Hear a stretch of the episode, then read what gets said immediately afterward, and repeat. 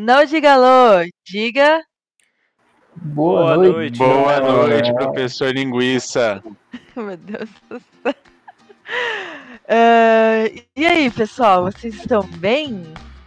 Eu espero que sim. É, hoje vamos falar sobre um assunto que eu estou muito ansiosa, porque explica muita coisa do que vocês ouvem, tanto nas one shots quanto na campanha. E são partes do nosso passado como mesa e de como de como o RPG me conquistou até, porque essa história ela envolve tudo isso e é isso.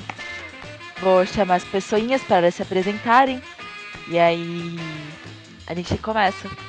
E eu falo o tema, que eu gosto de fazer suspense. Então, Paul, como você está? Tô bem, oi, eu sou o Paul e nunca foi amigo. Sempre foi comida. Meu Deus, meu coração é só. Nossa. Sensacional. Okay. Sensacional. Que saudade que eu tava disso. uh, Guinaldo, Oi, gente, tudo bom? É, vamos falar aí dos, dos rolês, é isso aí. É isso aí. É isso aí. Eu vou chamar o, o Fábio, aí depois é uma pessoa nova. Primeiro, primeiro BNN. Fábio, como você está? Olá, eu estou bem. Eu sou o Fábio, arroba Buda Underline Coxa, tanto no Instagram quanto no Twitter. E eu vim trazer a palavra do novo Gênesis do Evangelho de Númenor. Olha aí. Que maravilhoso. E Pim, primeiro BNN, nosso querido Mako, Ebrion, como você está? Pegando de surpresa. Boa noite, Númenor! Que estou eu finalmente participando de um podcast com vocês. E é isso aí, eu tô sem frase de efeito. Sou muito ruim com frase de efeito, gente. Eu só chego e falo oi, beleza, e é nóis, tá? É nóis, Pim. É nóis. Foi maravilhoso, Pim. Que isso. Eu também sou, sou péssima. E eu sou arroba Gabriela Heloísa, que eu tentei mudar essa semana de novo o meu arroba do Instagram e não consegui, para facilitar nesse momento. E sou sua host, a gente vai falar hoje sobre o sindicato. Quem é o sindicato, quem é a Rainha Janaína e como foi o início do continente de Númenor. Então, para dar uma explicação mais ou menos do que vocês podem esperar desse episódio, a gente vai falar um pouquinho sobre antes do sindicato, brevemente. Nosso querido mestre Paul, a pessoa que criou o esse universo maravilhoso que a gente joga. Vai falar um pouquinho sobre esse passado do sindicato, que foi a nossa primeira mesa, lá em 2017. E depois a gente começa a falar sobre o sindicato em si, que foi uma mesa que a gente jogou entre 2018 e 2019. Quer dizer, 2019 e 2020. Não lembro mais. E a gente vai. Ele vai falando um pouquinho sobre a estrutura da história, a gente comentando um pouco do que a gente lembra das sessões, para todo mundo ficar na mesma página e vocês entenderem um pouco algumas emoções nossas enquanto a gente joga nas mesas. É... Bora começar, Paul? Bora, bora, bora. Então, como a Gabi falou, antes de falar do sindicato, a gente precisa falar de um grupo que se chamava o Guerreiro Bartol e depois acabou mudando para Guerreiro e Bartol. É, eu ia lembrar disso agora. É, é o melhor nome. O que, que era o Guerreiro e Bartol? Uh, a nossa primeira mesa, lá em 2017, ela começou com o que era para ser uma one shot Aí acabou se tornando uma shot e que acabou virando uma temporada e depois virou uma campanha. A gente se reuniu para jogar uma aventura que eu narrei algumas vezes já e foi gravada e postada no Spotify, que é aquela da Aldeia dos Mortos que a Thay e a Pan do Tava Imaginando jogaram com a gente.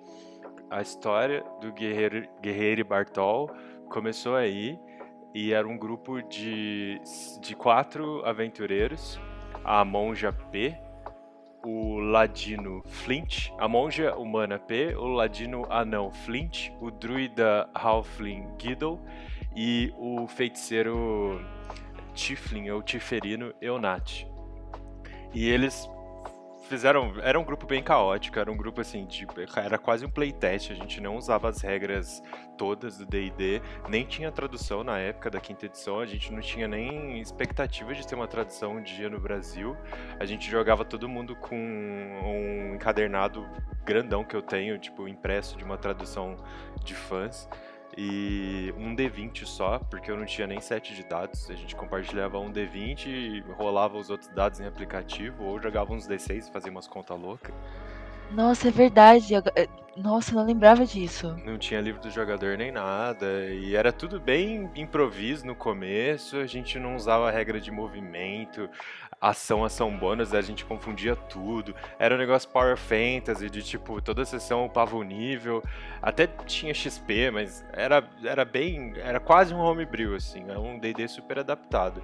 E o grupo ia seguindo de história em história. Depois foi. Isso foi é, culminando num, num, desfecho grandioso, mas meio que de pouco a pouco a história ia sendo construída, não tinha planejado muito à frente, porque eu não sabia que a galera ia animar. A mesa nasceu da vontade minha, do Fábio e do Pim de jogar RPG. Eu não sei nem se vale a pena falar isso, mas na verdade a mesa surgiu por causa de Game of Thrones, né? Porque eu, o Pim e o Fábio, a gente nem se falava direito. E um dia a gente estava saindo de um rolê da faculdade, e aí a gente estava num carro com mais amigos e tava todo mundo falando de Game of Thrones e a gente nunca tinha assistido. Aí um olhou pra cara do outro e falou: A gente não se conhecia, a gente tava tipo. É, a pessoa que tava dirigindo tava dando carona para deixar a gente cada um na sua casa, né? E aí. Um detalhe, um detalhe, calma. Não é que a gente não se conhecia. Se conhecia né, do assim. curso, né? É, a gente se conhecia do curso, a gente fazia o mesmo curso na faculdade. O Pim era é, calouro nosso, aí eu e você era da mesma, era da mesma turma, né, do, do curso. E, e assim, a gente.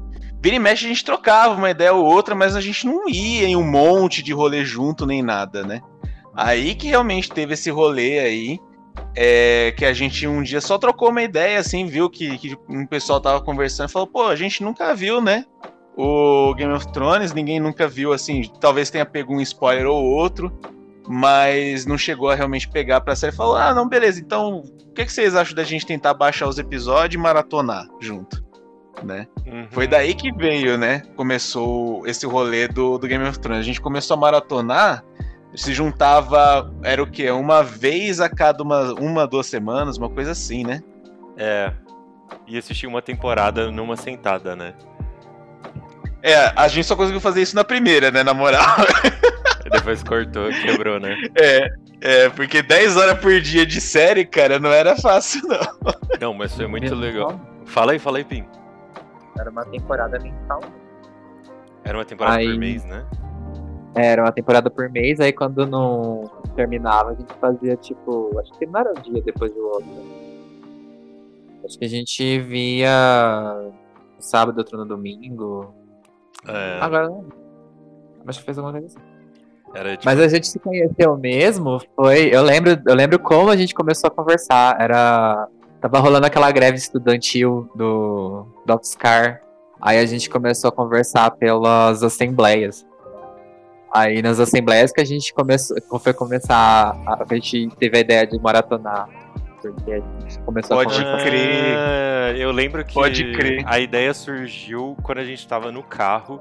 E aí tinha dois amigos nossos levando a gente pra casa, cada um morava num canto. Eu acho que a gente tava Sim. saindo de uma assembleia então esse dia, né? É, a gente tava numa assembleia, aí era o, o Júlio, ele levou a gente, ele levou, me levou pra minha casa, que na época eu morava perto de vocês, lá no, no Santa Paula.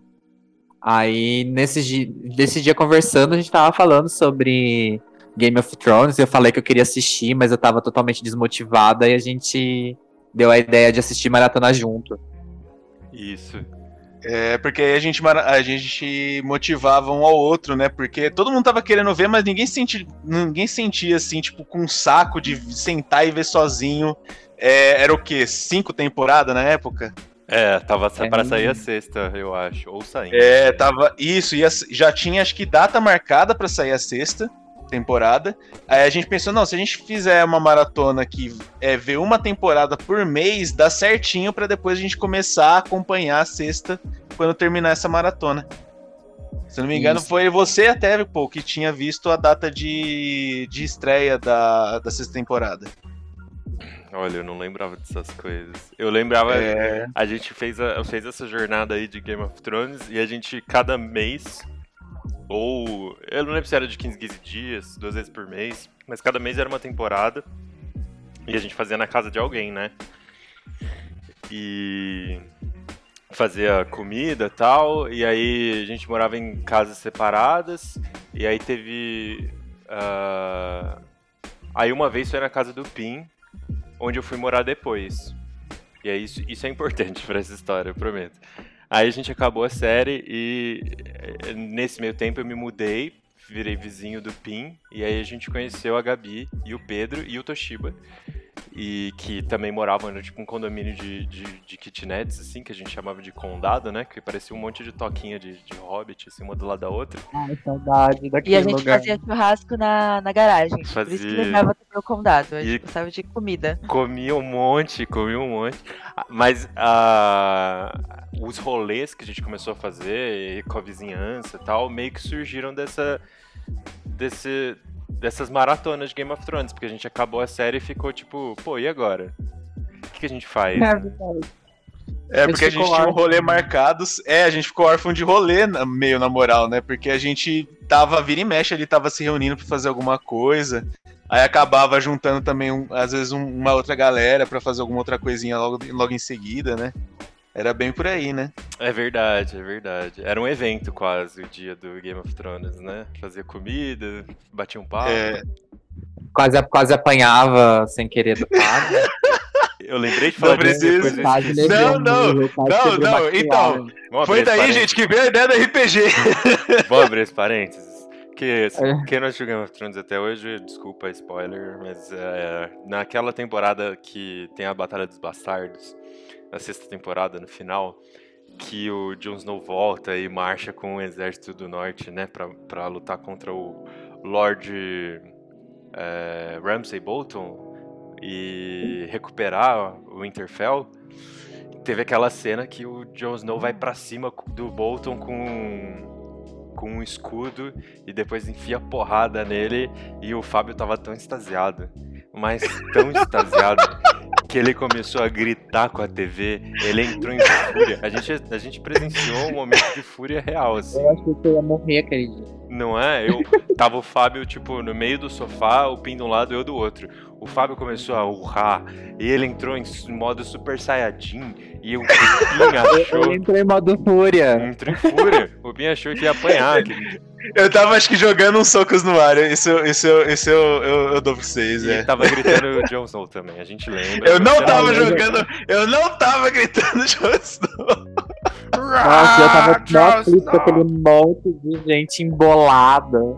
É. Aquela batalha estranha. E quando a gente Nossa. descobriu quem era, quem era realmente a família do Jon Snow? Sim. Aquele dia também eu fiquei sem ar. Hum, Uhum. é. Mas voltando, voltando ao RPG. A gente Foi ficou- muito longe. a gente ficou órfão de rolê. E o Fábio e eu, a gente tinha vontade de jogar RPG desde quando a gente se conheceu da faculdade, no primeiro ano. A gente chegou a jogar uma mesa que o Fábio já mencionou alguma vez em algum BNN. é, Que era uma mesa de zumbi, que o personagem, o personagem do Fábio era o Jack Black, num apocalipse zumbi. E, e aí, não foi pra frente, era pra ter continuação, mas não foi pra frente, jogou uma tarde só. E aí a gente decidiu, né? Falou, e aí, vamos fazer uma mesa? A gente conheceu aqui uh, uh, essa galera aqui do, do, do condado, a gente junta, tem seis pessoas aqui, né? Tinha os cinco, mais eu. Eu me propus a mestrar e acabou surgindo. É, para substituir as maratonas de Game of Thrones, acabou surgindo essa campanha que começou, como eu falei, nessa one shot, acabou virando uma three shot, que acabou virando temporada, que acabou virando uma campanha que durou um ano. Começou com esses quatro personagens, logo entrou o quinto, que é o do Toshiba, também vizinho nosso, que era o Ren Skyler. E meio que não tinha história, né? Era a galera fazendo zoeira, matando NPC de graça, adotando os outros, N outros NPCs. Para com isso. Não, calma. É, Eu preciso Não, é- defender a gente. Como assim Uhum. eles fazendo coisa de graça? É, Ele não. tinha, posso- tinha sentimento. Posso, posso, Uhum. vou contar um, um, pra gente não se aprofundar muito Putz, eu já sei o que você vai falar. Pra gente não se aprofundar muito na história desse grupo, tem do- do- do- duas passagens que eu gostaria de comentar. Elas vão ser importantes para a história do sindicato. Ah, assim, esse grupo era o primeiro personagem de RPG de alguns. Acho que o Pin já tinha tido uma experiência com RPG, né, Pin? Antes da gente jogar nesse, nessa mesa. Sim, sim. O Fábio também teve um. Oi, pode falar? Ah, desculpa, que ficou le- deu um lag aqui no meu. Não, de boa. É, eu participava de uma mesa de Fate System com Hum. o pessoal é, do cursinho que eu dava aula na Universidade Principal de Brasil. E a gente tinha um pessoal, tem, tem um pessoal também que é maluco do RPG. Aí a gente já começou uma campanha de Fate System. Inclusive, é uma das. Depois acho que não vou dar spoiler agora, mas um dos meus personagens que a gente joga surgiu desse Fate System aí. Pode crer. Nossa, pode crer, eu não lembrava disso. É, e não vou dar spoiler agora, vou esperar chegar não precisar falar disso. Beleza. É. Aí o, o. Oi, fala, fala, fala, fala. fala. Não, não, pode ir, pode ir, já, já. Eu queria pontuar que esses personagens eram bem. Pra mim, eram bem a personalidade de cada um que tava jogando, né? Eles foram evoluindo com o tempo, mas tipo.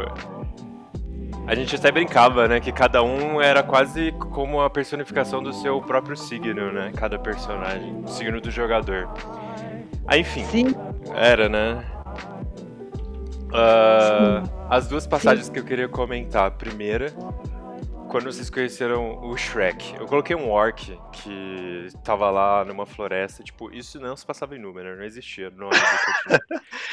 Não, eu queria, eu queria só dar um. um- é, só fazer um apontamento que Shrek foi o nome que até que eu que dei, eu acho. o personagem do Fábio era tipo: o Fábio tava na pira do Deadpool na época, que quebrava a quarta parede, tinha um monte de referência de metalinguagem. Aí ele falou: meu personagem vai fazer umas referências ao mundo real e foda-se. E aí a gente aceitou. E aí teve um momento lá que a galera tava na floresta pra fazer uma side quest. E aí acharam um orc que tinha fugido de um grupo de escravos orcs. E aí eu pensei, eu vou colocar esse orc e ele, tipo, vai ser violento no primeiro momento. Pra galera meio que ir lutar contra ele. Quem sabe capturar ou matar. Pra depois investigar a história por trás, né? E aí eles ah, acabaram querendo dialogar com esse orc. A gente matou tanta gente. E justo o orc não quiseram matar. Matar. Não, porque eles estavam vindo num, numa killing spree, assim, de uma, um punch, de uma série de mortes. Aí eu falei, vou colocar esse orc. Com certeza eles vão matar, e aí vai rolar um arrependimento. Eles vão investigar a história por trás. Aí o orc apareceu, eles decidiram adotar o bicho. E... na época a gente não caía nas suas. Na, na, Nas nos seus planejamentos, é, nas suas Eu armadilhas. tava conhecendo vocês ainda. Aí o. O orc. Oi? E ele foi útil pra gente, hein? Foi. Qualquer o- coisa era Shrek, comida, pronto. Até hoje, Exato. até hoje. Ele sabia falar duas palavras, que era comida e amigo. E aí eles tinham acabado de achar esse orc, deram o nome de Shrek, e por perto ali tinha uma fortaleza. E aí eles conheceram um cavaleiro que é, tipo, eu acho que o, eu acho que o, o- o rei dessa fortaleza, ele que escravizava os orcs, alguma coisa assim. E aí esse cavaleiro meio que veio na porta, atendeu o grupo, o grupo tava com um orc do lado. E aí o cavaleiro começou a falar, eis que o Fábio interrompe, o Flint, o anão ladino, interrompe e grita: Shrek! Comida! e aí o Shrek pula né, em cima do cavaleiro e começa a devorar o cavalo do cara. E aí vocês matam o cavaleiro. Não se lembro se mataram o cavaleiro, vocês fizeram mó zoeira. Aí esse orc Não, é ele matou, matou, Matou, o né? cavaleiro ele era o Sir alguma coisa lá, não era? Não, é, o rei dele era o Sir Arthur, mas o cavaleiro Ah, não- verdade. não lembro o nome. Eu fiquei meio revoltado. é, eu fiquei meio revoltado porque a gente, eu queria saber o que, que era a história daquele cara e de repente a gente comeu ele, sabe? Foi, foi triste. Mas é que a gente- ele colo- o que Paul colocou a gente, um monte de personagem que não queria conversar. E eu tinha pena que não falava. E aí ele colocou esse personagem e eh, começou a entrar num negócio meio que político, assim, de entrar nas terras do, do rei e o que, que a gente tava fazendo ali e tal. A gente ficou sem paciência. E aí Tava foi a ameaçando saída. aprender a gente, né, até, na moral. Ah, é verdade. E aí o- a, assim. saída, a saída do Flint foi matar. Eu tinha um orc que sabia a palavra comida. Era tudo que eu precisava. Ah, E, e é legal também as decisões erradas que a gente tomava, né? A gente tomava muita decisão errada. Sim, então, a outra cena era justa- foi justamente uma dessas que o karma foi tanto que ele transcendeu para a campanha seguinte, que é a dos sindicatos de fato. Que vocês entraram numa cidade, se, chamava Cidadela, mas não era Cidadela do, da- de Númenor. E vocês tinham acabado de entrar na cidade, vocês tinham que conversar com o rei, que era o Spike Lee Jones, né? É, e Isso.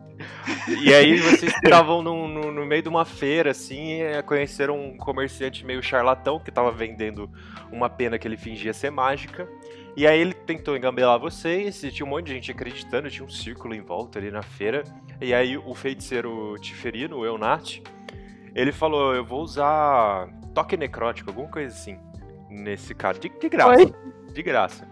E aí ele rolou o dano e eu falei, o cara morreu na frente de todo mundo. E assim, nas primeiras horas, dentro da capital do reino, ah, o grupo passou a ser perseguido.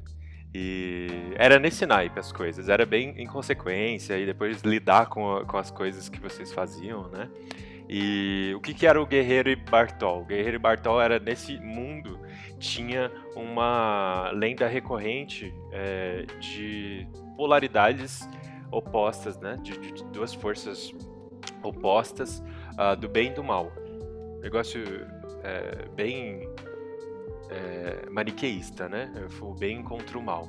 E de tempos em tempos, quase como um avatar, ah, o mal se manifestava e o bem se manifestava. E, tipo, isso, essa briga ficava reencarnando. E aí teve um, um- um- em uma era, era um Halfling, o, o representante do bem, era o guerreiro e Bartol do bem, e um dragão vermelho era o guerreiro e Bartol do mal. E aí os dois se enfrentaram, uma batalha épica e tal.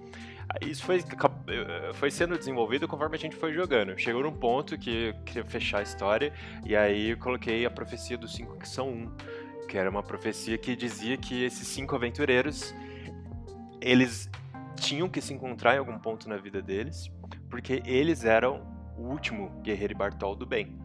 Eles iam enfrentar um- o- o- a origem de todo o mal numa batalha épica que seria o fim do universo. E assim foi. Eles carregaram esse NPC, o Shrek, até o final. E é, tinha várias referências malucas. E aí meio que essa referência da- do maniqueísmo do bem contra o mal foi do Stephen King, do, do It, a coisa. Tinha uma, tem uma tartaruga cósmica lá no, no- no- na história que luta com uma aranha cósmica. E elas estão lá desde a criação do, do, do universo. E aí, meio que o Guerreiro e Bartol nesse mundo eram essas duas forças, só que ao invés da aranha do mal, era o Cthulhu, que referências a gente colocava. A última batalha do grupo, depois de um ano de campanha, foi contra o Cthulhu. E aí os cinco que são um, os cinco aventureiros, é, lutaram bravamente, juntaram todos os NPCs que eles conheceram ao longo da história Formaram os Avengers. formaram os Vingadores lá e assim ah, o Flint, o pequeno grande rei, É, antes de ser rei, ele deu o golpe final no Cthulhu. Você, quer contar, Fábio, como foi seu golpe final? Cara, e, e o pior é que, assim, realmente o, o pessoal tava lá na hora e eles não vão me deixar mentir. Eu tirei seguido 2,20 natural nos meus dois ataques. Com E eu, tipo, com lembro- furtivo, né? É, com ataque furtivo. E eu lembro que, eu, nossa, eu vibrei pra caralho nessa cena, porque eu, era o último golpe, né? O- a gente tava lá, tipo, eu tava tentando fazer um, um, um combo.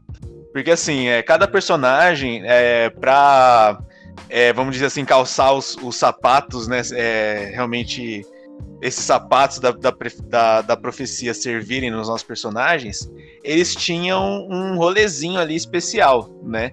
que fazia parte do, do Power Fantasy, né? Do, dessa fantasia de, de poder é, que a gente estava desenvolvendo ali na hora. E, e assim, cada personagem tem seu negócio, e o negócio do meu personagem é que ele usava uns itens mágicos, né? E um desses itens mágicos era um, uma pedra de olho de dragão que me fazia teleportar.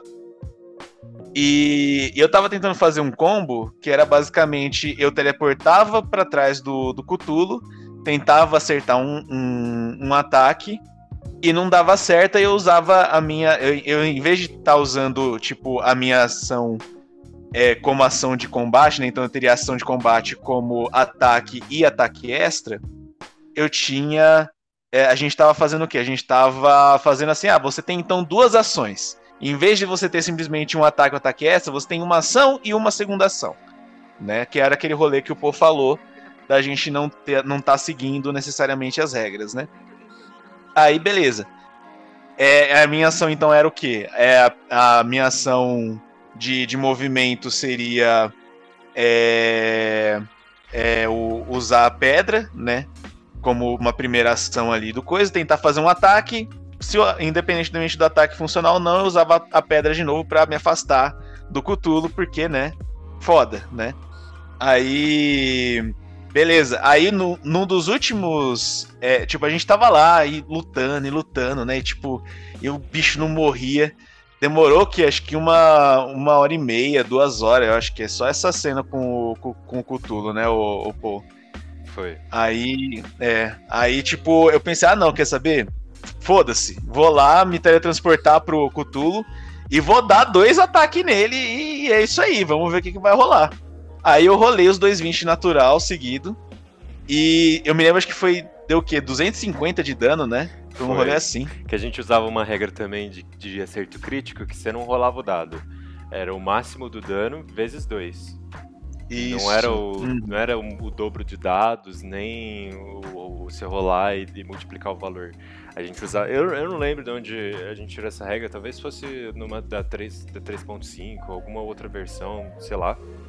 Mas a gente usava Uhum. o double damage, que era o, double o dano total do seu acerto vezes 2. Então você rolou o dano das, da sua arma, mais todos os dados do ataque furtivo, no máximo, vezes 2. Aí deu esses 200 e tanto de dano, e aí o Flint Uhum. rasgou as costas do Cthulhu, né?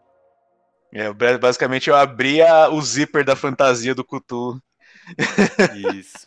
Rasguei ele no, no meio, pela, pelas costas, assim. E é, é- Dando. fazendo voltar a realidade e o bagulho, se E- quiser explicar certinho. Exato, exato. Essa, essa, esse combate final ele aconteceu, tipo, a realidade estava sucumbindo, o universo estava morrendo, porque a luta do bem e do mal precisava ser resetada, era o fim de, tipo, de, de uma era de, de- dessa, dessa briga, batalha cósmica. Então, quando o Cthulhu foi summonado, porque, tipo, os cinco que são um tinham se unido. Então o mal também tinha força para se manifestar. Quando eles foram se aproximando, tudo em volta deles foi desaparecendo. E a briga, ela foi, tipo, os aventureiros numa ilha e em volta não tinha mais nada, tinha só o Cthulhu. E quando o Flint rasgou as costas do, do bicho no meio, nessa, nesse corte a realidade acabou de vez e houve o reset no universo. Bem extrapolado, é bem loucura mesmo. Porque ah, era assim que a gente jogava na época, né? E aí no que deu o reset, os outros quatro, além do Flint, cada um virou uma força que compunha esse novo universo. A, a P, ela virou a tartaruga cósmica. Era, tipo, representando a mente, o espírito. O Guido, o Halfling druida, ele virou a natureza desse novo mundo, representando o um mundo natural, né? Em contraponto com o Flint, que já que eu falo. E aí o Eunat e o Ren Skylor era um feiticeiro e um paladino. O Ren Skylor era um paladino. Um virou meio que o, o, bem e o mal desse mundo, mas não de forma rival como era antes. Eles agora eram complementares. O Eonat virou um demônio e o Ren Skylor virou um celestial. Virou um, virou um solar.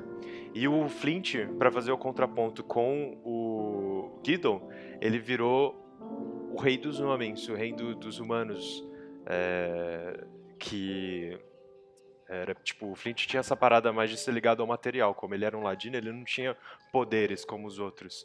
Então ele, por isso que ele tinha os itens mágicos, né? E nesse reset, então, só o Flint é, sobreviveu em carne e ele virou o pequeno grande rei.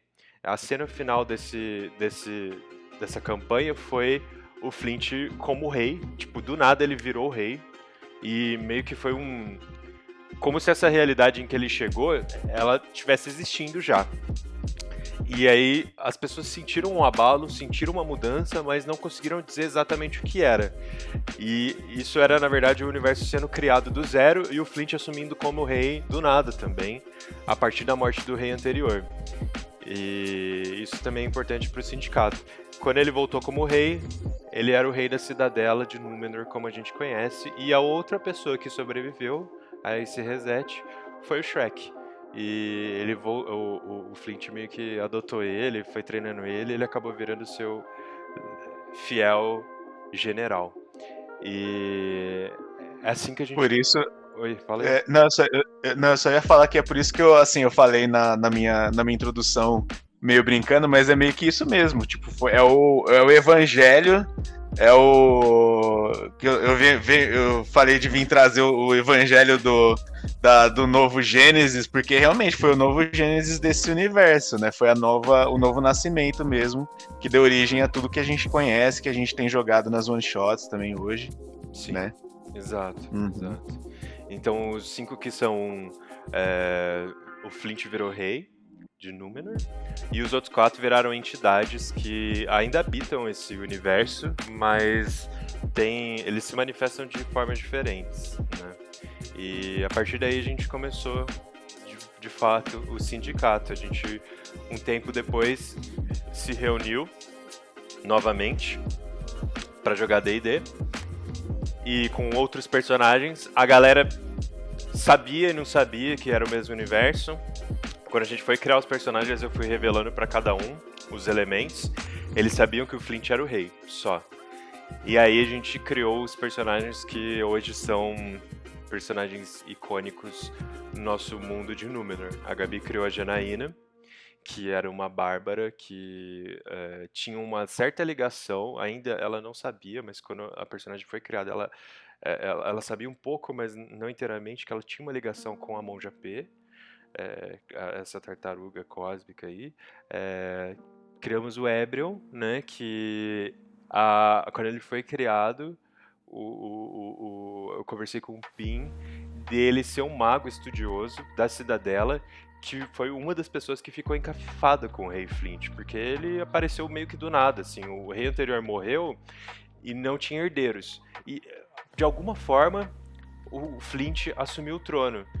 A maioria das pessoas aceitou numa boa e outras nem tanto, mas elas nunca conseguiam achar resposta para o que tinha acontecido.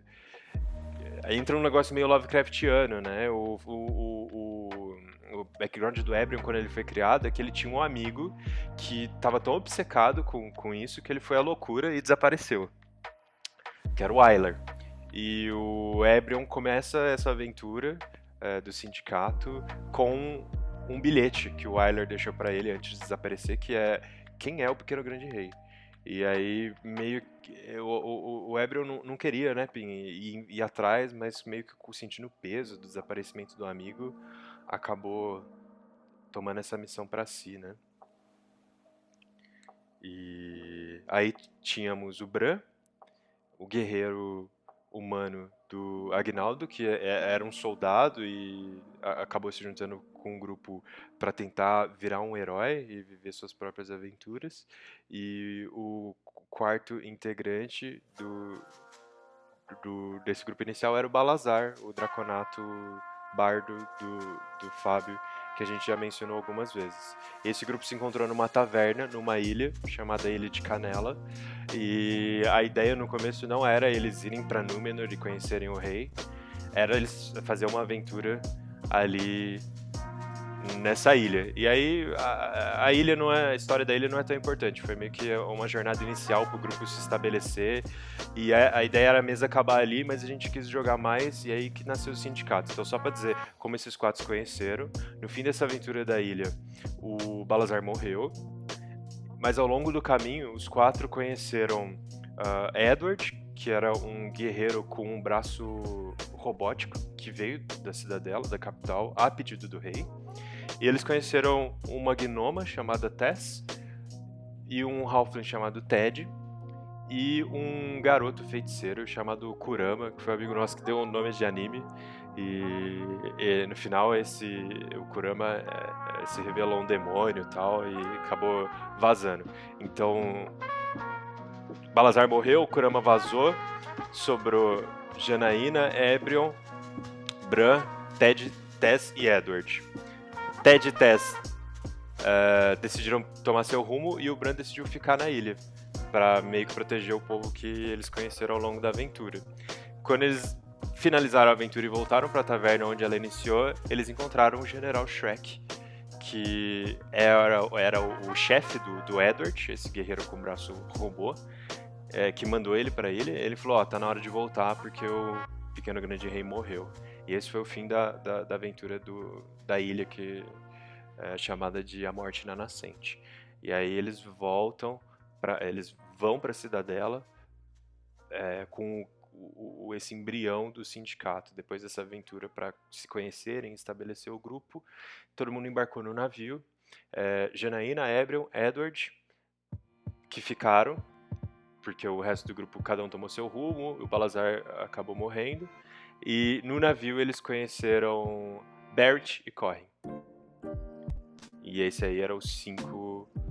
Os cinco primeiros. Ah, e Etrigan, os seis primeiros membros do sindicato: Janaína, Ebrion, Barrett, Corrin, ah, Edward e Etrigan. O Etrigan era irmão do Balazar, que foi atrás do Balazar e acabou descobrindo que ele tinha morrido. Então eram seis. Eu não lembro se o Etrigan tava no navio, acho que ele não tava no navio, acabou encontrando vocês lá na, na cidadela.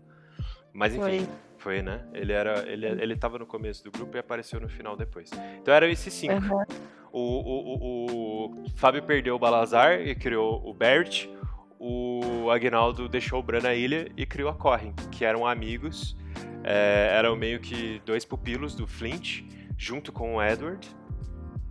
A Janaína e o Ebrion, que eram, tipo, o- os forasteiros do grupo, né? Os três jovens, eles já eram pupilos do, do, do Flint e já meio que faziam missões escondidas. Era tipo a forças especiais do Flint, que não fazia parte do exército, era mais uma, uma força de, de espiões.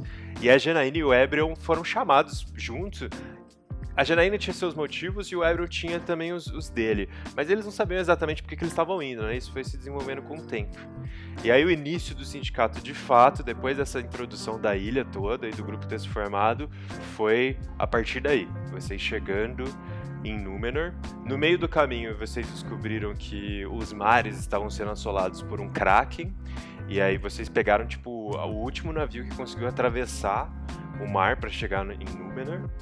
Antes do Kraken começar a destruir tudo que passava por lá, teve até um combate no meio, mas não é tão importante agora. O importante é que vocês chegaram com o Kraken nas costas, sabendo que ninguém mais passava ali. E aí vocês foram pra Cidadela. E a missão que o Shrek deu pra vocês foi: o Flint deixou instruções pra vocês três, que eram os pupilos dele, mais os dois. Apesar do Flint nunca ter visto eles, é, ele sabia que de alguma forma esse grupo ia se formar e falou: ó, é, a minha morte não vai ser de conhecimento público por um tempo, porque muitas pessoas têm tramado, desde que eu assumi o poder, têm tramado para chegar no trono quando eu morrer. Então a missão de vocês cinco é investigar o que está acontecendo na cidadela, acabar com esses grupos, diferentes organizações que querem chegar no poder, para estabelecer um novo reinado, porque ele não tinha descendentes. Então provavelmente ia rolar uma guerra grande. E o grupo desse, o, o, a missão desse grupo, desses cinco, era uh, era descobrir o que estava acontecendo antes que a notícia da morte do, do Flint não pudesse ser mais guardada como segredo. Então, só relembrando, Janaína era uma bárbara que, que quando foi para a cidade dela pegou o nível de monge, humana. O Eber é um elfo mago. O Edward, um guerreiro é, de uma classe homebrew, que é, é, é aumentado, né? Que é um, é um, guerreiro, tipo um guerreiro com braço de, de ferro. O Barrett, um paladino Tiflin. E a Corrin, uma humana feiticeira, né? Feiticeira. Tinha nível de bardo, mas não era bardo, era feiticeira. E aí, beleza, oh, falei. Oh, peraí, falei, peraí. Eu só posso fazer um. mandar uma informação fanservice aqui? Claro, claro. É, onde tá o Ted?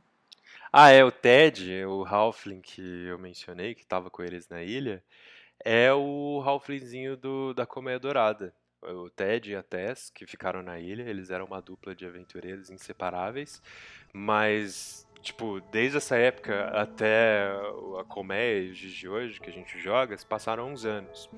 E não se sabe como, mas esse Ted lá da ilha, ele hoje está trabalhando como taverneiro para colmeia, que é o Halflingzinho que a gente conhece lá. Ele era um ladino, muito habilidoso, e decidiu ficar por lá, e a Tess não se sabe dela. Talvez apareça aí um dia. Mas eu falei demais, eu quero. Então, eu quis fazer todo esse apanhadão pra gente chegar no início da história do sindicato mesmo. Vocês já tinham meio que se estabelecido como grupo, ainda não tinham ganhado o nome de sindicato. Teve essa parada da ilha para introduzir a campanha, mas a campanha do sindicato mesmo começa quando vocês chegam na cidadela. Vocês lembram o que aconteceu a partir daí? a gente começou a fazer é, algumas missões diferentes, né, na verdade, porque assim que a gente chegou, tinha toda uma questão de, é, de justamente dessa tensão, né, porque tinham grupos diferentes ali que estavam querendo tomar o poder, né, tinha alguns grupos rivais dentro da, cidade, dentro da cidadela, e o nosso grupo só queria é, tipo, ele tava meio que encarregado, na verdade, né, de tentar meio que manter um, um equilíbrio, assim, para que é, nenhum grupo, assim, isso não era, não era o, um objetivo mais é, mais escancarado, né? Mas vamos dizer assim que o nosso grupo ele agia de uma forma mais ou menos assim, meio que a deixar os poderes meio equilibrados, eu acho. E, e tinha o lance da gente não. Desculpa, Agnaldo. Pode falar, pode falar, o meu é uma piadinha. Ah, pode fazer então. Pode fazer. Não, é que tudo isso, tendo tudo isso em mente, que o nosso grupo era para chegar lá e botar ordem nas coisas, não deixar ninguém subir no poder. Uhum. Qual que foi a primeira ação que a gente fez? Vender peixe. Vender peixe. Vender sushi. Vender é. sushi. Inventar sushi no menor. Não, mas tem um motivo, tem um motivo. Tem, um motivo, mas essa foi engraçado. É. Né?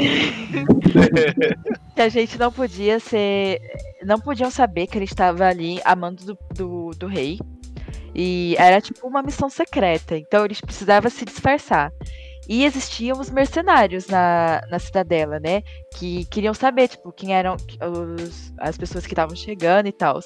Então, para poder é, para poder esconder desses caras, principalmente, que estavam atrás de saber tudo que estava acontecendo pela cidade, a gente precisava inventar um motivo para estar ali.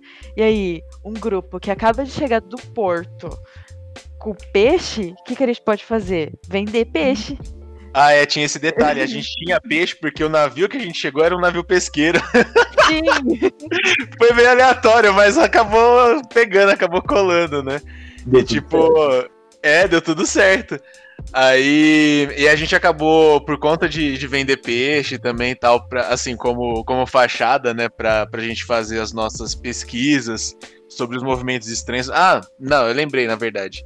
Desculpa, eu falei que o nosso, nosso objetivo era, é, era de manter o, o equilíbrio. Assim, era de manter equilíbrio meio como eu falei, né, um pouco. Não, não era exatamente essa a nossa missão. Na verdade, a nossa missão mesmo era de.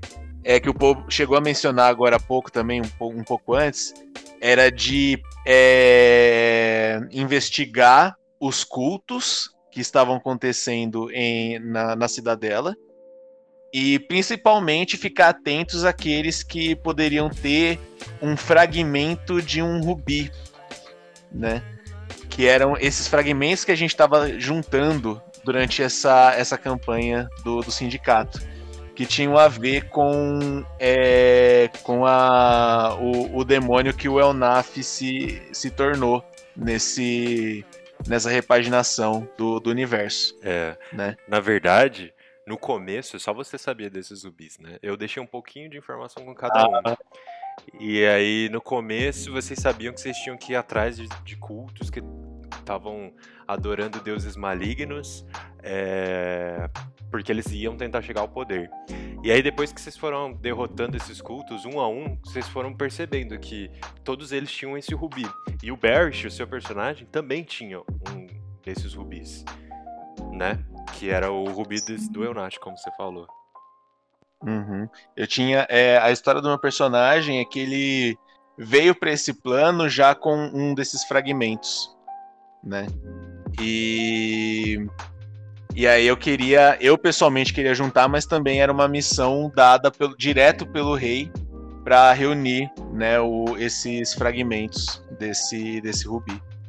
Agora que eu percebi que meus personagens eles nunca sabem das coisas que tá, tem por trás. Tipo, sai fazendo as coisas assim e vai falando, mas o que, que é isso? E fica igual o. Esqueci o meme lá que fica com as duas mãozinhas assim olhando pro lado, sabe?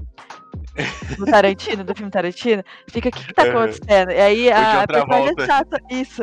O personagem é o chato, que fica, o que, que tá acontecendo aqui? Mas aí tinha umas tensões, assim, porque justamente a gente tava tentando agir, ao mesmo tempo que alguns dos nossos personagens, assim, diferentes, tinham suas próprias missões, seus próprios objetivos. E por mais que os jogadores pudessem ter uma ideia ou pudessem saber dos objetivos de, dos personagens dos outros, né, pra gente não fazer um metagame ali, a gente tinha que sempre agir ali meio na surdina em relação a algumas coisas, talvez abdicar de certas coisas para tentar conseguir confiança de um ou outro personagem ali, né, de um outro jogador, é, personagem de jogador, né. Então tinha umas, umas, umas dinâmicas bem, bem interessantes assim que estavam rolando ali no, no grupo, né, em relação a isso. E, mas em, voltando assim à a, a, a, história, basicamente era isso, né? Cada personagem tinha essa, o, os seus objetivos, mas de uma forma geral a gente estava agindo para que não é, gerasse, não existisse um caos ou que um grupo muito suspeito não chegasse ao poder né, dentro da, da cidadela. E aí o que aconteceu? Em, como a gente era mercador de peixe, né, que vendia, fazia e vendia é, sushi, fazia e vendia sushi no mercado na, na cidadela, a gente acabou também se envolvendo com algumas tretas de comerciantes. E foi daí que a gente acabou virando o sindicato, né? A gente começou a, a meio que resolver conflito entre comerciantes ali no, na, na cidadela. É, nossa, Interrompendo rapidinho, mas isso A gente, a gente fez contando toda a história, desde o princípio até agora. Como a gente virou um grupo de porra louca que chega batendo em todo mundo pra só resolver problemas de treta de comerciante. Sim. Como a gente evoluiu, né? Começou... Então. Aí tá bem, né? Eu lembro gente... que. Pode falar, Pim. Não, pode ir, eu tô, eu tô devagando. eu lembro que teve aquela, aquela cena que, tipo, no meio do mercado, é, eu não lembro o que aconteceu, começou a, tipo, eu não lembro tipo, o que foi que rolou, mas eu lembro que tinha a ver com os mercenários e com aquela bebida que eles tomavam. Era. E aí, pô. Era miliciano. É, miliciano, verdade. Eu, ah lá, esqueci. Na época tinha muito miliciano, né, do governo. É... Mas. Opa, não falamos qual governo. Não falamos qual Opa! governo. Qual Opa! época, qual época que era? Ninguém sabe. Qual Era, época? 2000 era 2018 ainda, vamos lá. É, é verdade. Era do. É porque já, já tinha. Já tinha senador, né? Uns, uns deputados aí, uns milicianos aí. Mas, falando, vamos voltando, tipo, os milicianos é, que cuidavam da cidade. E aí teve. Lembra daquela treta que rolou dentro do mercado e que eles começaram a tomar. Eles tomaram a, a- a- essa bebida e lá que deixava eles enfurecidos, assim, como se fosse o rage do. do. do. do, do bárbaro. E aí eles começaram a bater nas pessoas e, tipo, a gente tava ali no meio, tentando resolver essa treta e tentando fazer com que as pessoas conseguissem fugir e tal. Acho que foi depois dessa que daí a gente teve que. Chegaram. Chegaram os guardas do, do palácio. E aí que levaram a gente até a. Até o. o, o- o palácio lá, né? Mas acho que talvez a gente tenha pulado muito, né, Paul? Sim, então, no começo, vocês estavam fazendo missões na surdina, de fato. Esse evento aí que você mencionou foi quando vocês começaram a ganhar notoriedade. E a gente tinha até, eu não sei se vocês lembram, mas a gente não tava na ficha pontos de reputação, né? Ah, é verdade. grupos. Porque tinha vários grupos na cidade. E tinha cinco quests principais, que eram as quests desses cultos, que eram as quests que vocês tinham que fazer. É, cada uma de um culto. Tinha. Cada um tinha sua side quest própria. E também tinha side quests da cidade. Era meio mapa aberto. E aí, tipo, vocês chegaram lá e fizeram o rolê de vocês. Esse evento aí, da luta com os milicianos no meio do mercado, foi quando vocês foram chamados para conversar com o conselho da cidade e viraram de fato o sindicato. Mas antes, quando vocês ainda estavam trabalhando na Surdina, eu não sei se vocês lembram, mas a, a primeira sessão que a gente jogou, vocês estavam no mercado, é, na feira, comendo um pastel, tomando caldo de cana, e aí esbarrou em vocês Nossa, é verdade. o esbarrou em vocês o, o personagem do Toshi, que ele tinha jogado com o Rain Skylar. Ele não jogou a ilha, mas apareceu no, no sindicato, que era o Nero. Ele tinha uma funha gigante, era um patrulheiro. E ele tava ajudando um garotinho a se esconder. E esse garotinho era o Gak. A primeira missão de vocês foi a missão do Gak. O Gak era um meio-elfo. E se você quem tá ouvindo já ouviu a saga da Santerra sabe que a cidadela era meio que dominada por elfos, né? As famílias élficas no, no começo da história. E eles tinham relações extraconjugais que eles não eh, reconheciam. E nisso surgiu uma comunidade de meio-elfos que são estéreis, todos órfãos, porque nenhum era reconhecido pelas famílias reais dos elfos, dos malvados, né? E é, esses meio-elfos eram chamados de criança meia-vida, porque eles não, não podiam procriar, né? não podiam ter filhos. E aí o Gak foi um- uma criança que fugiu de um orfanato, acabou esbarrando com vocês no primeiro dia de vocês da cidadela e explicou a situação. Ele falou que tinha um orfanato na cidadela que tinha uma, uma, uma mulher que cuidava lá que era bem estranha. E ele começou com uns papos de que as crianças, quando faziam coisas erradas, eram comidas, devoradas. E aí vocês decidiram ajudar ele. E acabaram encontrando uns Onis, que são tipo uns bicho-papão, e queimando o orfanato. E libertando as crianças. Aí as crianças meia-vida voltaram para as ruas, que elas eram meio que capturadas para esse orfanato. E o orfanato queimou. E isso atraiu a atenção dos milicianos. Existia a guarda da, da- da cidade, mas existiam grupos dentro da guarda que se juntavam em milícias para, né, tirar Nossa primeira do- noite, pra tentar não chamar atenção, a gente botou fogo no orfanato. Uhum. É verdade. Mas ninguém viu a gente, então tá tudo bem. Olha só. Hum. É, a gente salva as crianças, pelo menos. Sim. E vocês adotaram o primeiro NPC de vocês aí, que foi o Gaki, né? Esse Meu garotinho. filho! É. Acho que uma coisa Que também é? que é válido, é válido lembrar que o, é, os elfos, é, os meio-elfos, eles tinham uma seção, né, na- dentro da cidadela, Que era uma. Tipo uma favela, né? Onde eles moravam, não era? Era, era. Uhum. Porque eles Aí, foram tipo, meio que largados, né, pelos elfos. Era... Isso. Uhum. Não, isso meio que deixava até bem, bem claro mesmo qual era a situação social, né, dos, dos meio-elfos ali na, dentro da cidadela, né? Sim. E aí, beleza, esse foi o primeiro capítulo. Depois vocês estavam ainda trabalhando lá com a fachada do de vender peixe e com os milicianos meio que investigando. Eles ainda não desconfiavam de vocês, meio que não conheciam vocês, mas eles estavam ali, né? Vocês sabiam que eles estavam ali. E no dia seguinte, tipo, vocês tentando meio que é, voltar a vender peixe pra ninguém desconfiar do, do incêndio do orfanato, que vocês conheceram o Paru.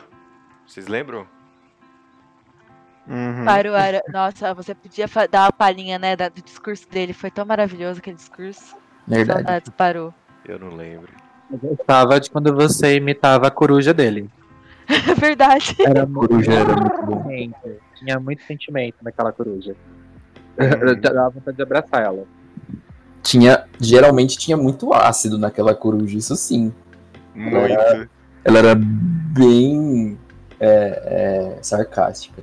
Debochada. Debochada. É verdade. O Paru era um anão, um druida, que tinha uma coruja gigante albina. E os dois na mesma altura, eles andavam pela cidade militando, né? O Paru era vegano. E implicou com vocês que vocês estavam vendendo peixe. É, E por incrível que pareça, a gente conseguiu, com o tempo, a... o pontinho com ele, né? De. Como é o nome mesmo? De reputação, né? De reputação com ele e com o cara que vendia pele. Lá, os, que emparava animais e que e os dois acabaram virando, virando parceiros também, né? O Fred é. uhum.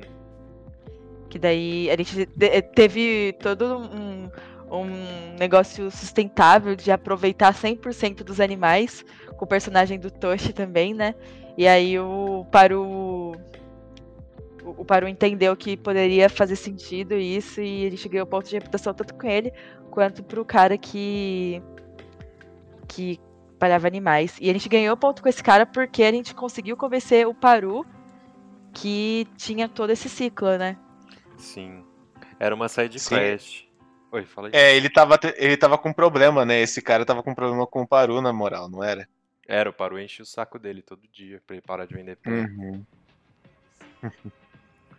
É, tinha vários NPCs e várias sidequests aí, tipo, o Paru foi um dos que marcou, porque depois ele foi um ponto importante na história, mas tinha aquela ferreira também, não sei se vocês lembram, que era, era uma ferreira que... ah, Era uma, uma ferreira meia elfa, né? Isso, que Uhum. tava tentando começar a forja, mas tinha um anão que era ferreiro, que era o cara que vendia armas pros milicianos, e ele ficava... Era Birosca. O nome da, da- da- do, do, do negócio dela era Birosca, se não me engano, não era? Eu acho que era... Peraí, será que eu anotei? Era um nome, era um nome assim, tipo, que era um nome que era pejorativo, porque ela não era bem vista pelo, pelos coisas, mas tipo, ela meio que pegou esse nome e adotou pra, tipo, sabe? Meio usar ele como uma forma meio de, de empoderar, assim, Sim. o, o rolê dela. É, eu não lembro. Eu tenho nas anotações, mas não tá aqui na mão agora. Mas foi mais uma das. Da, a do Paru, a história do Paru e a história dessa meia elfa foi mais uma das side quests de comércio que vocês resolveram pra começar a virar o sindicato, né? Mas, em paralelo a essas coisas, enquanto vocês estavam meio que tentando se esconder dos milicianos ainda, é, houve. Vocês começaram a investigar o circo. É, onde rolou circo. A gente vai falar do circo mesmo. A gente tem que falar do circo, Fábio. É, a gente tem. Principalmente daquela cena que você. Não, faz- não, não, não, não. A gente já falou dessa cena, acho que uns três, É. dois CNN. Só que a gente precisa falar dela aqui. Não, a gente não precisa. A gente deve. Fábio. Fábio. Fábio. Ai, ai, ai. Eu já contei essa história algumas vezes, vou deixar você contar agora. Agora eu, é? Não, beleza. A gente tinha ouvido é, notícia que tinha esse circo que estava começando a montar ali a, a, sua área na parte externa, é, meio ao sul e a leste de, de meio lar, se não me engano. E. Cidadela. Isso, exatamente, da Cidadela. Eu falei meu lar, mas vocês que ouviram meu lar ouviram errado, eu falei Cidadela, tá bom? e era. É, eles estavam montando né, esse circo. E tinha uma, alguma coisa meio esquisita nele, porque ele parecia ser. O panfleto. É, isso, era no panfleto que eles estavam entregando, que tinha um símbolo é, da deusa Vecna, né? Isso, que no D&D clássico é um deus, mas no nosso cenário é uma deusa. Uhum. Uma lich. Isso, aí a gente... É, quando a gente descobriu isso, a gente começou a ficar meio assim, né? Porque era uma, era uma deusa do que, que pregava meio que um, uns rolê meio doido lá, né? Assassinato, né? Uns trem assim, sacrifício, né? Pra, pra volta dela e tal. E a gente, né, tava querendo que eles, né, saíssem dali, né? E um, o cara que tava em, é, em, é, entregando esses panfletos era um Tiflin, né? Um Tiferino chamado Damien, né? E, e bom, o meu personagem, o personagem que eu tava interpretando, né, o Barrett, ele é um personagem assim, como é que eu posso falar? Às vezes ele se atira, né, um pouco para algumas pessoas, sabe? Basicamente. E por mais que ele seja um paladino, né? É que ele, é um, ele era um paladino de um é, de um pacto, acho que era pacto da é, do, era pacto traiçoeiro, se eu não me engano. Que ah. era do Eunaf, não era? Isso. Não, não é, é, o pacto com o Eunaf, né? É, isso. O, o, o Eunaf era o deus. Isso, uhum. é verdade. Ah, é, que era por conta do. Não precisa justificar as escapadas do Berth, porque Paladino em DD não faz voto de celibato. É, não, é. Não, mas é, é, é na verdade, eu não tô tentando justificar. Ah, mas tá. é, eu tô falando que um pouco do tipo de paladino que ele era, né? Aham. Que justamente é, o, em relação ao pacto dele, a forma como ele agia, ele não é o, o seu paladino típico, né? Vamos dizer. Sabe? E. Né, então, assim. Ele viu, né? O Tiflin era um Tiflin, né? Apresentável, né? Sabe? Bem apessoado. Pode falar atraente. E, é, atraente, sabe? E. E aí é claro que ele deu, né? né foi lá e deu uma apertada de, de leve, né? Com, com o Tiflin. E o Tiflin convidou ele para um, um, pequeno meeting ali no, na, na tenda dele, dentro da, da área do circo. Tanta volta. Eu não tô dando tanta volta assim não, galera. Bom, enfim, Nossa, aí, né... Sua o tom da sua voz foi lá em cima. Né? então, aí a gente, enfim, né, o... Acabou rolando, né, então, do, do Barry lá pra tentar é, meio que interrogar o, o Tiflin e, né, se possível ali conseguir um, alguma coisinha a mais, né? Porque convenhamos, o Tiflin era, né? né? É, aí. Um pão. Uh, um pão. Ele era um, um, o famoso bebê, né? é, o, o cremoso, né? E ele é, aí assim, rolou essa cena, que foi a cena. É, é, é, é, aí que tá o rolê, por isso que eu tô enrolando um pouco, porque foi a cena que eu, que eu mais fiquei desconfortável, assim, de ter que, que participar em, em, em qualquer momento da, da minha vida de, de RPG, de, de jogador de RPG, né?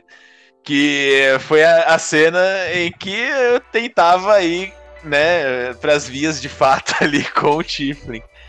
E, e eu tava super desconfortável, fiquei, nossa, eu tava, tava brilhando de vermelho nessa durante a, descrição dessa, dessa cena. E o Paul só botando lenha na fogueira, só falando: Não, não, você que se colocou nessa, agora você vai até o final. Aí o que aconteceu? Eu tentei fazer os, o, uns testes lá de, de carisma, né? Pra conseguir é, perguntar umas coisas ali pro Tiffin enquanto a gente tava, né? É aquele, aquela conversa pré, né, gente? Pré-rolê, né? Pré-ficada, pré, né? Né? Tipo, esse rolê. aí. Nossa, pô. Não fui eu que fiz esse barulho, foi o Fábio. É, fui eu, desculpa, galera. Sabe? É, e, e aí eu falhei nos testes. Foi a coisa mais ridícula. Tipo, foi. Foi um, um- um- Assim, por mais que eu tivesse desconfortável, eu queria botar pra frente pelo menos a, a, a, a interrogação ali, né? O, o- as perguntas, né? Pra ver se eu conseguia alguma informação dele. E como não deu muito certo, aí eu também fiquei ainda mais desconcertado, porque eu me meti nessa cena e. eu me meti nessa cena e foi totalmente gratuito, porque eu não consegui absolutamente nada. Mas- não consegui ter não. sexo com o Tiflin, não consegui a, a- a as respostas pra minha pergunta, eu não consegui nada. Foi basicamente isso. Meu personagem ele saiu de mão abanando. Ele- Mas- de- de- de- com todas as mãos abanando. Mas, mas o Fábio. todo mundo torcendo por você, mas É, não- mas não rolou. Eu tinha bônus, eu fui pro banho, gente, antes dessa cena. Sabe, eu falei, não, vou pagar peça de ouro pra ir no banho, num banho público ali, pra ficar bonito, cheiroso, sabe? Pra não ficar cheirando, Filme. cheirando a armadura e óleo, sabe? Mas não, não rolou. Não, não rolou mesmo. Né? Mas o, o Fábio, a pergunta mais importante. Depois Hum. que você voltou, você lembrava o nome dele? É verdade, então. É, eu, tô, eu falei o nome dele agora porque eu sei. Mas na hora eu esqueci até de perguntar o nome dele. Ele Então, chegou pra disfarçando que queria algo, ou querendo É. algo, só que Ai, ai. Peraí, acho que você caiu. É, caiu. Sim. Mas como que você não lembrava? Nem, você não perguntou o nome. Ah, era muita emoção, né, cara, na hora. Era, era muito. É, então, a cabeça tava em outro lugar. Foi ótimo. Que a, errada, talvez. a mesa, depois, depois de assistir essa cena super constrangedora, e o Barrett volta pro, pro grupo, lá pro QG deles. E aí os, os personagens e jogadores todos viraram pra ele e perguntaram: Tá, você não conseguiu nada, mas qual era o nome dele? Não sabia.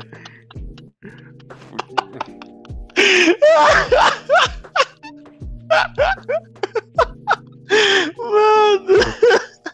Ah, mas é, então, né? Foi, eram muitas emoções pra, pra lembrar de perguntar o nome dele na hora.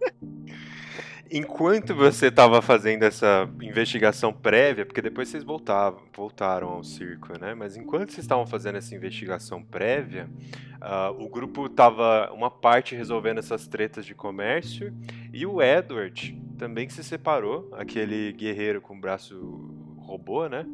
Se separou E o, o lance do braço dele tem toda uma explicação, que mais pra frente a gente toca nisso. Mas ele se separou pra meio que se aproximar dos milicianos. Os milicianos estavam de olho em vocês, porque viram que vocês chegaram no território deles, é, chegaram falando dessa história de vender peixe, mas eles ainda estavam de olho. O Edward queria criar uma relação mais próxima, tirar as suspeitas, e aí ele acabou se oferecendo pra ajudar a investigar o incêndio que os caras estavam investigando. E nisso os milicianos soltaram algumas informações. Eles falaram que não só eles estavam investigando incêndio, mas eles estavam investigando uns assassinatos que eles desconfiavam que tinham a ver com um lugar chamado Formigueiro, que era tipo um galpãozão enorme ah, ali na zona da, da, da cidade onde os meio-elfos moravam, que abrigava pessoas que não tinham dinheiro para pagar por uma estalagem. né? E além disso também tinha alguma coisa no subterrâneo que tipo as pessoas iam para os esgotos da cidade e não voltavam. Aí ele soltou essas coisas e ainda assim os milicianos ficaram de olho em vocês. É, numa numa da- da- dessas interações, tipo, o grupo tentar tirar informações com os milicianos, os milicianos ficarem desconfiados e vocês voltarem para conversar, a Janaína percebeu que a sua gata tinha desaparecido e a gente não falou da gata da Janaína. Você quer falar, Gabi? Ah, eu quero. Tá.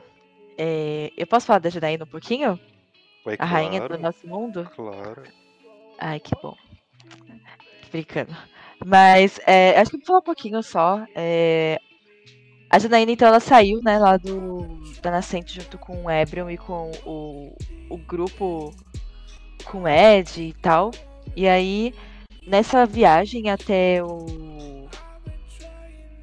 até o porto, no, no navio, o Shrek, ele tinha uma gata.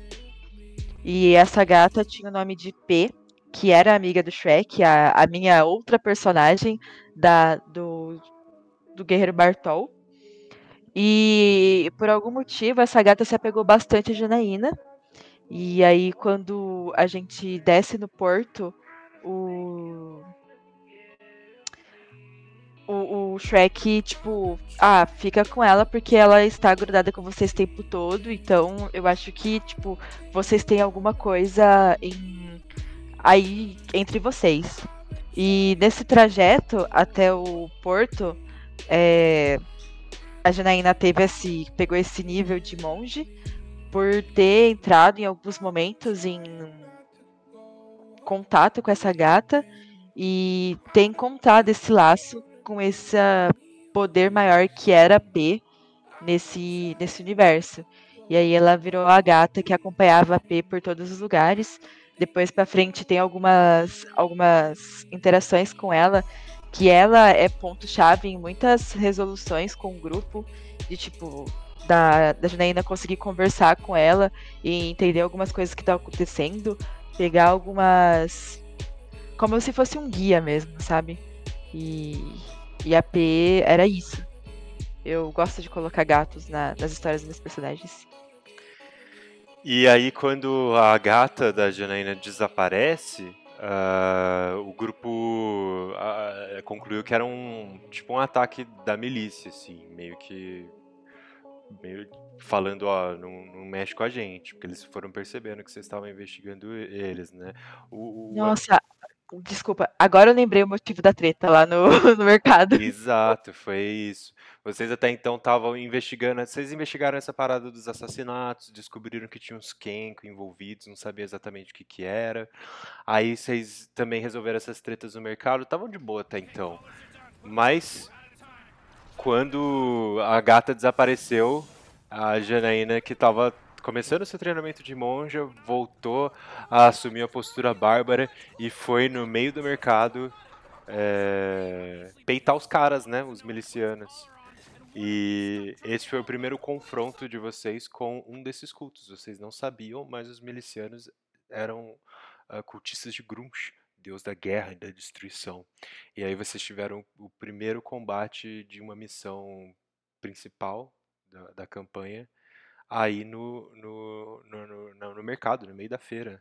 Né? E aí foi aí que aconteceu o que a Gabi falou. Eles tinham uma poção vermelha que eles tomavam e dava pra eles os efeitos de fúria. E vocês mataram ah, boa parte ali. Vocês... Nossa senhora, que música é essa? Passou. Olha que musiquinha fofa. Vocês mataram um dos líderes, uma das cabeças dos milicianos, mas o miliciano Mor ainda estava vivo. E vocês voltaram pro QG de vocês depois dessa briga. Tipo, vocês já estavam, né, já eram super conhecidos nesse momento, porque todo mundo presenciou isso, ou a notícia foi se espalhando por resto da cidade. No que vocês voltaram pra casa de vocês, vocês encontraram o rato, que era um cara que vocês nunca tinham visto antes. Até tinha visto, mas é, vocês não desconfiavam de nada. Vocês descobriram que ele que tinha raptado a gata, porque vocês estavam investigando os assassinatos do formigueiro. E ele era o líder de uma guilda de assassinos, formadas principalmente por Kenkos. E ele falou, ó, eu peguei a gata pra vocês pararem de me investigar, eu queria chegar num acordo. Eu devolvo ela e vocês deixam a guilda de assassinos em paz, porque eu tô, tem- tô tentando restaurar a honra da guilda. A guilda no passado matava pessoas más. E aí ela foi se corrompendo com o tempo, eu cheguei pra botar ordem no lugar e os milicianos eles estão na nossa lista.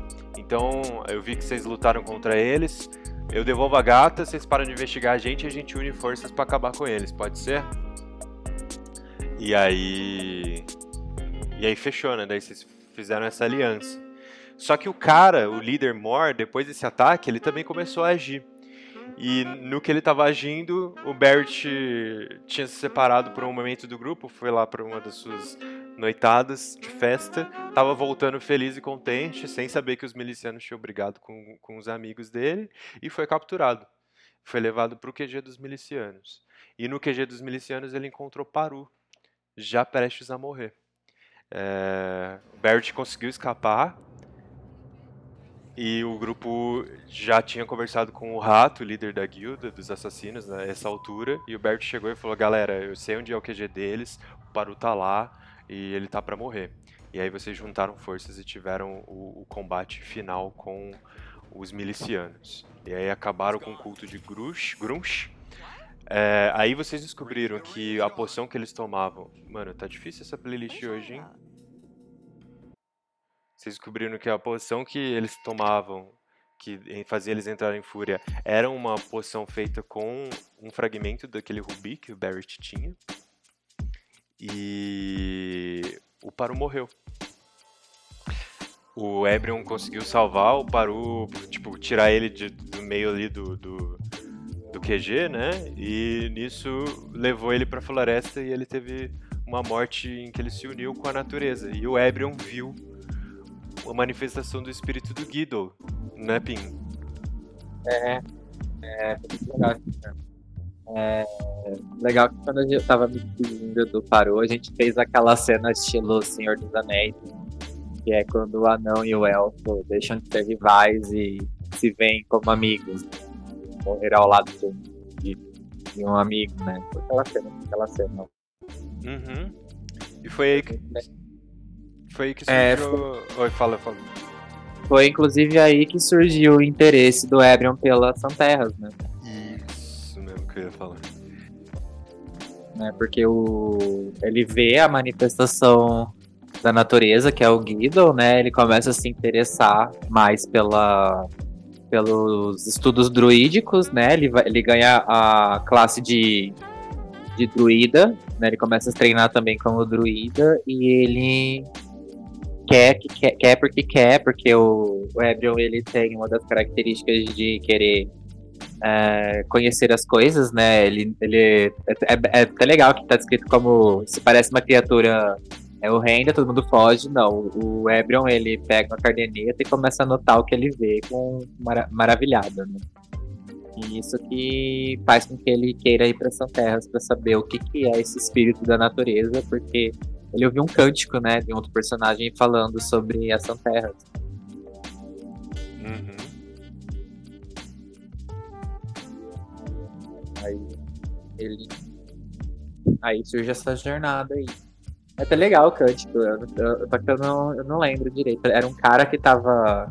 Era um cara que tava chorando na taberna porque o namorado tinha dado pé na bunda dele, não era? Coisa assim. Era um monge. Que. Um monge que virou bardo e ele tava bebendo porque ele tinha tomado um pé na bunda. Esse monge depois ele foi pro povo livre. Ah, legal. Era o tipo de personagem que a gente poderia ter encontrado? Vocês encontraram ele, ele que cantou para vocês, falando das Santerras. Não sei se você é. lembra, ele cantou uma música na taverna. Não, mas tô, eu tô falando assim, no, quando a gente tava no Povo Livre agora, com a nova. Ah, sim, é, ele tava por lá. Ele tava por... E tem outro personagem da, dos sindicatos que também tava por lá. Poxa, tô voltando. Uh... E aí, uh, depois que vocês derrotaram esse primeiro grupo, vocês descobriram que eles tinham esse rubi. E aí o Barrett falou, ó, oh, tem esse rubi aqui, é o rubi que eu tenho desde que eu me entendo por gente e tal. O Ed viu o Rubi, o Edwards, né, que ele que tinha um braço robô, e ele reconheceu no Rubi a fonte de poder do braço dele. O núcleo do braço dele era feito por um desses fragmentos. E o Ebrion, e nesse tempo todo, ele estava sendo abordado por uma desde que ele chegou na cidadela, ele foi abordado por uma entidade que falava através das pessoas, tipo, as pessoas estavam andando na rua e alguém virava para ele e falava uma coisa. Aí outra pessoa Ah. vinha e completava a frase, era a alma, né? Uhum. E ela tinha pedido pra você ir atrás desses rubis, só que você não sabia exatamente o que, que era. Aí quando o grupo começou a juntar as peças, tipo, você ainda ficou, você ainda guardou essa informação com, para você por um, por um tempo, né? A alma dizia que, que era sua amiga e queria ajudar, mas você estava desconfiado. Sim, eu acho que eu só tinha compartilhado com Barrett depois de um tempo. É, Que eu precisava juntar os rubis por conta dessa alma, mas ele não tinha revelado pro grupo até ele ter sido sequestrado. é, pois é, pois é. E esse foi o ponto de virada, então, na história, porque foi vocês derrotaram o primeiro grupo, vocês vieram a público, né? Todo mundo conhecia vocês agora, não só por mercadores de peixe. Vocês começaram a desvendar essas histórias dos rubis e os personagens começaram a desenvolver um pouquinho eh, a história deles. E nisso, a Janaína também teve um momento de virada, né? Você lembra, Gabi, quando foi, foi esse o momento derradeiro da, da Janaína, né? Foi quando ela assumiu a postura de monge, de fato. Não foi isso? Foi. é, eu acho que a gente acabou pulando um pouquinho, mas na, na batalha com, com o circo. É contra o Daniel, Ah, era foi depois, é verdade. Então, É que, foi de- é, que, é que teve um, um intervalo de tempo mesmo é, de algumas ações antes de voltar de fato para a apresentação do circo. É, eu vou, eu vou chegar lá, desculpa. Antes de. Perdão. Antes É de. que é, é que é o conjunto de coisas, né? É o que você acabou de falar, falar agora e essa outra coisa. Só que acho que é legal falar depois que fala sobre o que aconteceu no circo. É, então, depois desse combate aí com a milícia, tipo, as autoridades da cidade tinha guarda, a milícia é feita por pessoas corruptas dentro da guarda, né? Mas a guarda reconheceu vocês, né? E vocês foram chamados para falar com o alto conselho da cidadela, que era tipo ah, pessoas além do, do rei Flint que tomavam as decisões né, de- ah, so- da cidade e de toda Númenor. Só que não foi não foi no sentido de, de, de, de- incriminar vocês de nada, porque de fato os caras eram milicianos e vocês acabaram fazendo um favor para a cidade. Foi mais no sentido de conhecer vocês. Aí vocês foram apresentados para as cinco famílias élficas, que foram os colonizadores de Númenor. Vocês foram apresentados para o prefeito da, da cidadela. Apesar de ter o rei, ela também tinha um prefeito, que era o Lalo, um senhorzinho. Vocês foram apresentados para a Gramaga da Academia de Magia. O Ebrion era membro da academia e acabou se distanciando. É, e aí ele, retornando à cidadela, também retornou com esse lado do passado dele, né? É, a Gramaga e quem mais compunha esse, esse conselho era o Shrek, que não foi para vocês com vocês para Cidadela. No meio do caminho lá do, do navio, ele foi, ele foi para outro continente, porque ele tinha uma outra missão do Flint. E todo mundo no conselho acreditava que o Flint estava doente, não que ele estava morto. E a última membra era a Capitã Luca, que era a capitã da guarda real, da onde surgiram esses milicianos, mas ela, tipo, não sabia que isso estava rolando. E aí vocês contaram tudo, vocês fizeram laços, é, e aí mais sidequests apareceram a partir daí, tipo, o Edward descobriu que a Gramag era uma dragã, uma dragão disfarçada, e foi aí que vocês foram nomeados sindicato, né? Porque o Lalo, o prefeito, o senhor, ele perguntou: "Esse que- vocês são um grupo? Então, que grupo? Qual que é o nome de vocês? Aí ficou o sindicato. Ah, algumas coisas aconteceram e vocês voltaram pro QG. Eu esqueci de mencionar que antes da batalha final com a milícia, vocês conheceram a Rose. A Rose era uma dissidente da milícia. Ela era miliciana. Ela foi enviada para o porto atrás de uma tal de uma guilda Vorfella. E lá ela quase morreu. E ela já não gostava da milícia, ela estava meio que sendo obrigada a fazer isso. Os caras da Vorfella, ao invés de matar ela, deixaram ela viva. Eles falaram: ó, você volta pra cidadela e você fala que você matou a gente. Aí ela falou: beleza. No que ela voltou, ela decidiu não ir falar com os milicianos e foi falar direto com vocês. Isso foi entre a luta no mercado e a luta final da milícia. Que ela falou: ah, eu tô chegando aqui porque eu não quero, eu quero ajudar vocês a acabar com essa milícia. E aí ela se juntou ao grupo. A Rose era uma guerreira humana, né? Ah, aí, sidequests, sidequests, o Edward decidiu se infiltrar. Primeiro ele tinha decidido falar com os milicianos, aí depois ele decidiu entrar na escola de magia para tentar descobrir alguma coisa por lá. E aí nisso ele acabou aceitando uma missão que não era para ele ter aceitado, uma missão de um mago que queria ascender ao poder e pediu para ele matar um outro mago e não era legal. E aí, enfim, algumas outras sidequests rolaram. E vocês foram descobrindo notícias do Porto. Nessa época, a Vorfelon, lá do outro lado, que a gente deve falar em outro episódio de História de Númenor, é, tava ajudando o Cefeu a chegar no poder, lá no Porto, né, e derrubar o Tridente. Foi nisso que a Rose escapou do Porto e chegou na cidadela. Aí resolveram algumas side quests e vocês finalmente chegaram no dia da estreia do circo, do Demian, que era chamado Circo do Demônio Voador. Vocês lembram o que aconteceu no circo, Aguinaldo? Ó, não começa, vai. Eu lembro o que aconteceu no É. circo. A gente. A gente não sabia muito o que fazer com o pessoal do circo, né? Porque primeiro o, o Berif, ele tinha ido ver, mas foi meio que um. Não foi muito produtivo.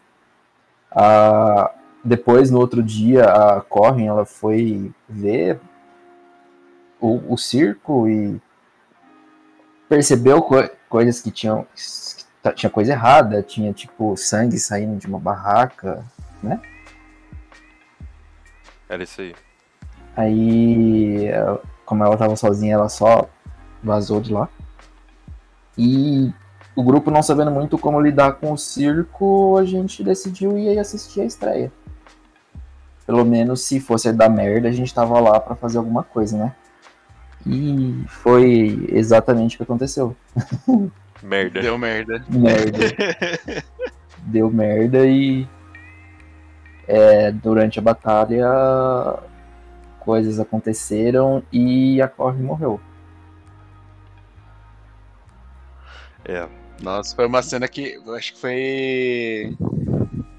É, com o Barry foi a, foi a cena que assim mais mudou o personagem, porque o Barry ele era um personagem bem zoeiro, assim, né? Como é, se não deu pra, pra notar um pouco ainda, né? Mas, porque ele era bem fora da caixinha, né? Como eu falei, Sim. era um paladino, mas ele era bem inspirado no Deadpool, né?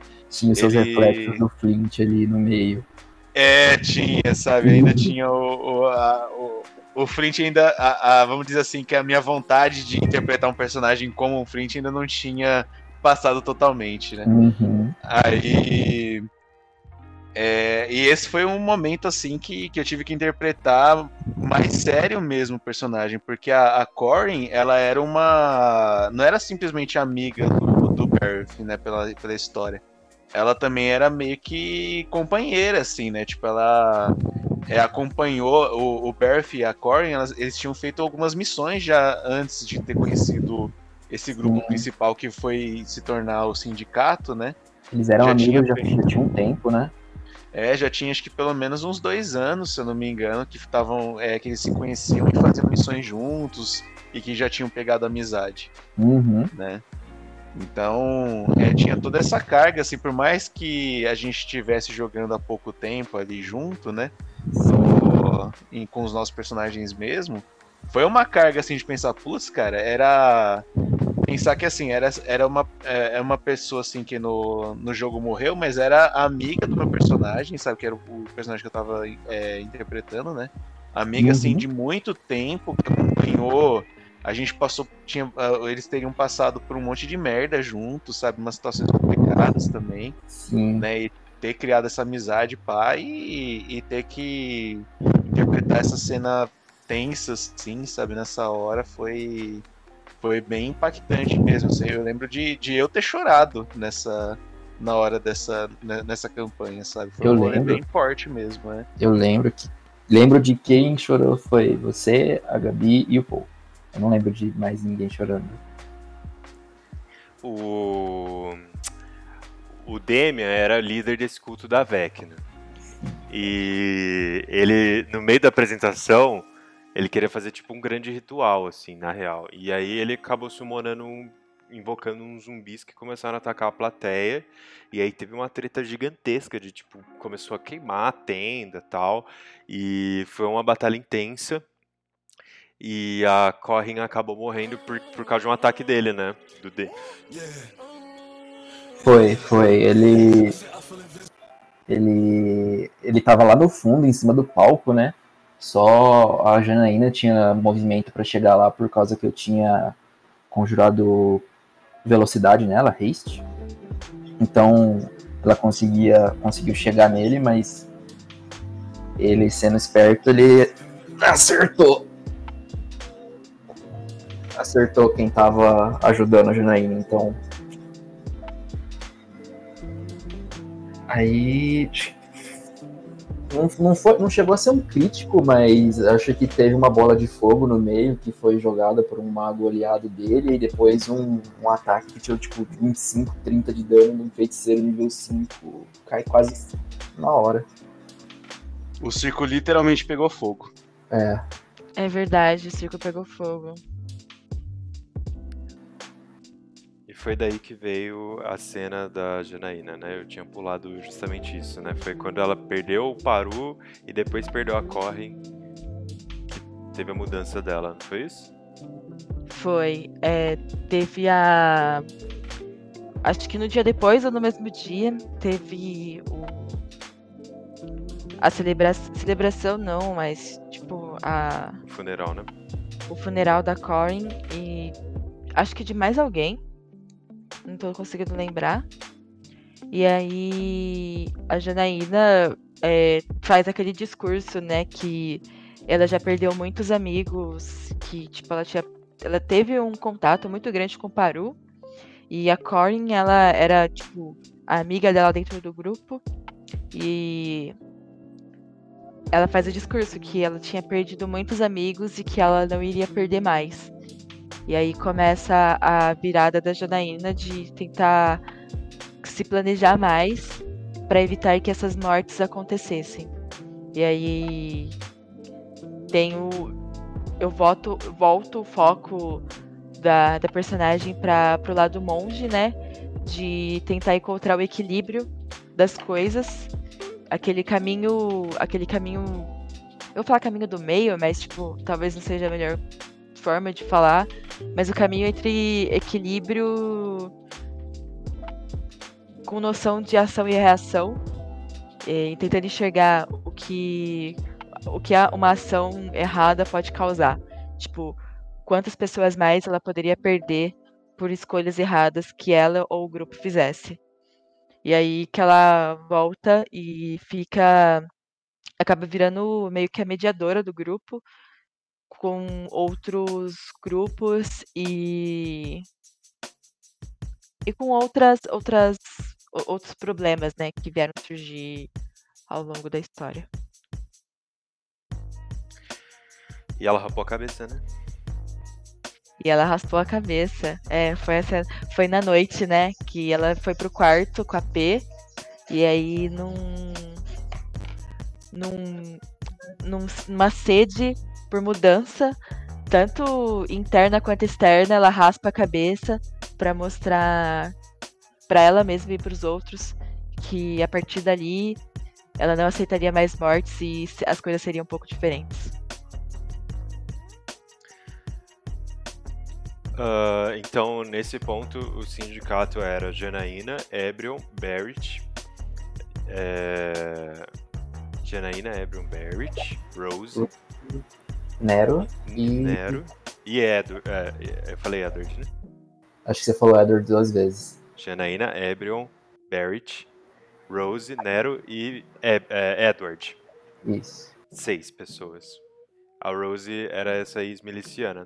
Ela descobre que os, os caras, os milicianos que sobraram, que não foram derrotados pelo sindicato, estavam formando uma nova milícia. E essa nova milícia tinha liderança da cavalaria, porque o Cefeu tinha assumido o poder lá no porto e se revelou membro da cavalaria. E aí o Alto Conselho é reunido novamente, chama o sindicato de novo para discutir o que fazer, né, com essa nova milícia. E a partir daqui as coisas já ficam meio aceleradas, porque até então vocês estavam desenvolvendo várias side quests, falando com mercadores, vocês estavam tentando juntar pistas, descobriram o lance da guilda dos assassinos. É, o Nero foi fazer os rolês dele na floresta, porque ele era patrulheiro, né? Ele conheceu um NPC por lá, o Jack. Uh, vocês até chegaram a, a, interagir com o irmão do, do Balazar, que tinha morrido lá na ilha, o Etrigan. E ele não ficou muito tempo com vocês, foi fazer os rolês dele. Ele também estava meio com medo de ficar muito à vista, porque a cavalaria né, poderia aparecer a qualquer momento, sendo um draconato. Numa dessas sidequests também vocês conheceram o Jin, né? O Jin ele nasceu na cidadela como NPC, comerciante, e depois foi para meio lar onde ele morreu. E. uh... Você ri. Caramba! Eu tenho muita dó do Jim, cara. Eu não queria que ele tivesse morrido. Ah. Melhor personagem. Eu estou pegada a ele desde a da cidadela. Uhum. Uh, aí. Uma Oi. bicicleta com ele. É, compraram uma bicicleta com ele. Meu Deus, você matou ele. Ah. Uh, aí, nisso de, das coisas já estarem um pouco mais aceleradas, tipo, o grupo já tinha que começar a agir mais rápido, porque tinha essa ascensão da cavalaria, mas eles ainda tinham mais três cultos para desmantelar, né? E eles estavam seguindo todas as sidequests para tentar descobrir se alguma delas dava alguma informação. Algumas de fato davam. Uh, e aí, um, uma dessas sidequests foi desse NPC que o Nero conheceu na floresta, chamado Jack, era um tabaxi. Aí ele pediu ajuda para matar um gigante, vocês foram lá matar. Quando vocês voltaram pra cidadela, vocês, tipo, era meio afastado, né? Vocês voltaram pra cidadela e vocês ouviram boatos de que uma nova série de assassinatos estava acontecendo, dessa vez com cobras envolvidas, né? É... E aí as crianças meia-vida que vocês salvaram do orfanato, elas viraram meio que uma rede de contatos de vocês. E o Gak, aquele menino meio elfo que vocês conheceram na primeira sessão na cidadela, ele tava meio que liderando umas investigações e ele falou: Ó, oh, eu vou atrás para descobrir. E aí vocês ficaram: não, é muito perigoso você ir sozinho. E aí o grupo tava discutindo o que fazer. E aí o Edward falou: Eu vou sozinho lá atrás porque eu, eu não posso deixar o, o Gak em perigo investigando esses assassinatos com cobras. Muito bizarro. As pessoas estavam morrendo em, em, umas tavernas e no copo delas tinha tipo uma cabeça de cobra com veneno no, no líquido que elas ingeriram, né? E aí o, o Gak queria investigar, o Edward falou não e ele se afastou do grupo sem avisar vocês. Sumiu. Vocês, num primeiro momento, nem se ligaram. E enquanto ele estava se afastando, tomando iniciativa desse lado, o Flint MacGyver surgiu, né, Gnaldo? É. Bom, se a gente quer continuar jogando na mesa, a gente tem que criar outro personagem, né? Aí apareceu o Flint MacGyver, o primeiro pistoleiro que apareceu em nome da. Primeiro? Ou já tinha gente que usava armas? Primeiro, primeiro. Ah, tá, tá. Aí ele era meio que um guarda-costas de um professor da academia, do professor Neil, que era o a pessoa que montou o braço mecânico do Edward, né? Sim, e que foi o líder, o líder não, o tutor da Andrômeda, né? Sim, sim, é verdade, é verdade. Aí meio que nossa, esse dia foi louco. que a gente encontrou o, o, o Edward jogado no, no, A gente encontrou o Edward jogado no beco, não foi?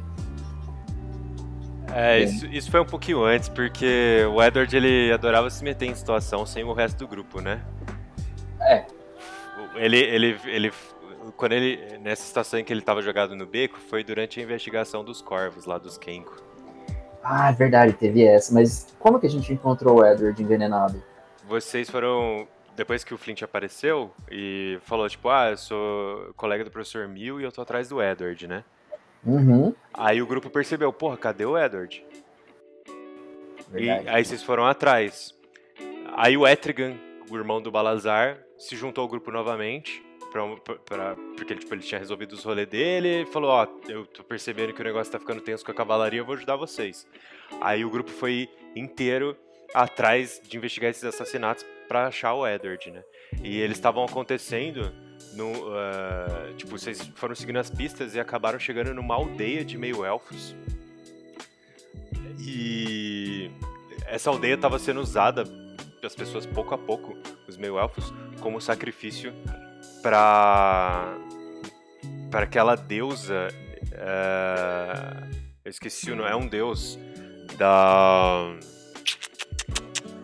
Eu tenho aqui, tá difícil.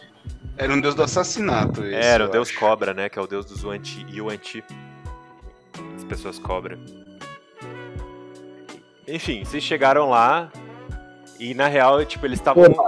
Oi? Anatema. Anatema. Anatema, anatema.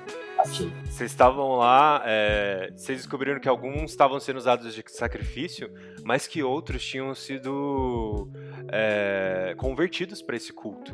Porque com os Yuan-Tis chegaram, tipo, esse culto, né, adorando esse deus, chegaram e falaram, ó, vocês meio elfos estão sendo maltratados aqui na cidadela, vamos unir forças, vocês vão ser poderosos e a gente vai para cima, né, do, do, do, do poder, para tomar o poder pro, pros Yuan-Ti e pros meio-elfo. E aí vocês chegaram no meio do ritual que ia invocar lá uma representação do deus, lutaram com um monte de meio-elfo, lutaram com esse deus, acabaram com o terceiro culto, pegaram mais um rubi, só que vocês destruíram a aldeia de meio-elfos, porque eh, os que sobraram estavam todos com o culto. O Edward estava no meio, sendo usado de sacrifício, ele foi envenenado, estava desacordado, quase morto. E no meio dessa briga, vocês perceberam que o Gak estava olhando vocês, porque ele estava investigando, né? E ele ficou ali no meio da floresta e ele assistiu vocês destruírem uma aldeia de meio-elfos. É, é, é, é, é bom lembrar que, assim, não eram meio elfos sem ser corrompidos já, eles tinham aquelas partes de cobra Isso.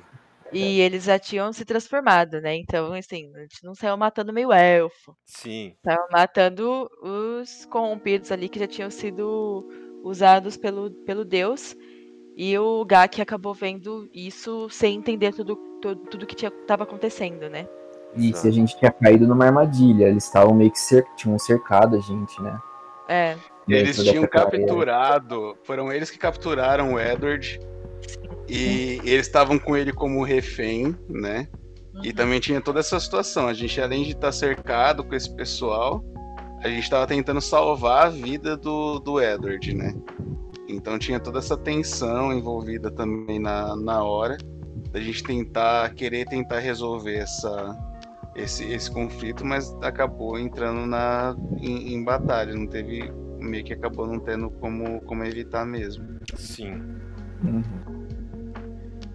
E aí foi por causa da batalha, na verdade, que a gente acabou revivendo aí o, uma, uma encarnação desse é, do, do anatema, né? E teve que enfrentar ele também no final.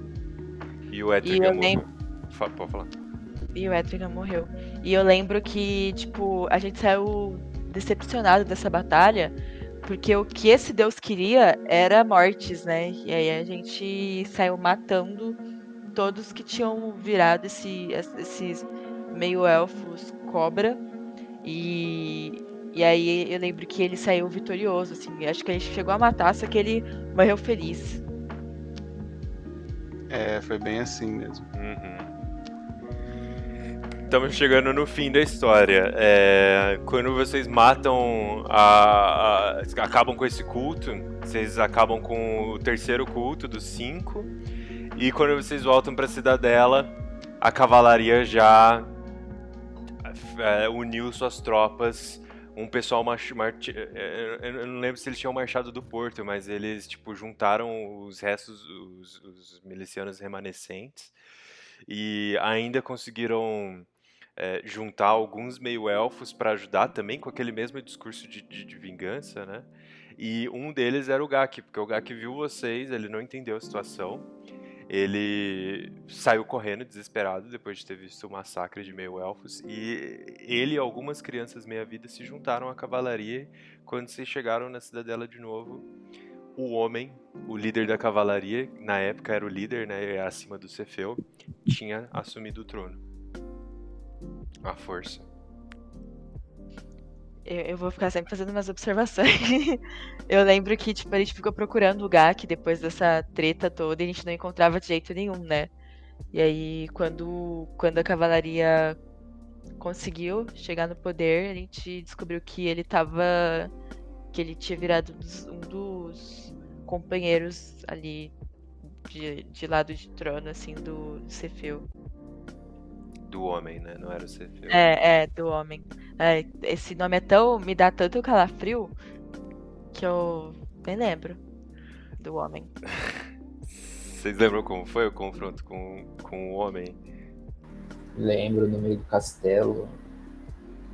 Lembro com detalhes. Olha só. É, foi o, o ponto alto, na verdade, da, da campanha, né? Porque foi o encerramento dela, justamente. Né? Dessa, dessa, dessa parte, assim, né? É. Porque. Não foi exatamente o encerramento, mas teve um, um- um finalzinho depois, né? Que a gente fez. Uhum. Teve mais umas coisas, né? É, não, assim, mas tipo, foi um, um grande acontecimento, assim, né? Uhum. Uhum. do de, de ter, de ter enfrentado o homem e tal. Porque foi nessa foi nessa luta que a gente juntou também todos os comerciantes ficaram do nosso lado, não foi isso, rolê? Foi isso mesmo. Então, sabe? E aí a gente tava naquele negócio de tipo, e o Gak lá do lado dele, a gente, putz, Gak, larga desse negócio, essa turma não é sua. sabe?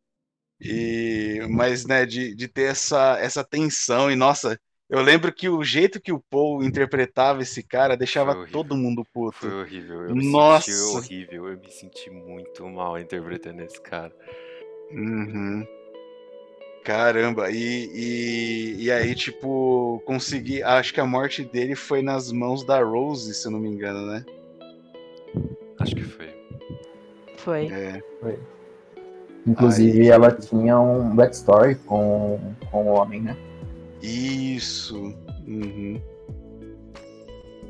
Era uma relação meio de abuso de poder e tal, né? E Uhum. foi muito ruim interpretar esse cara.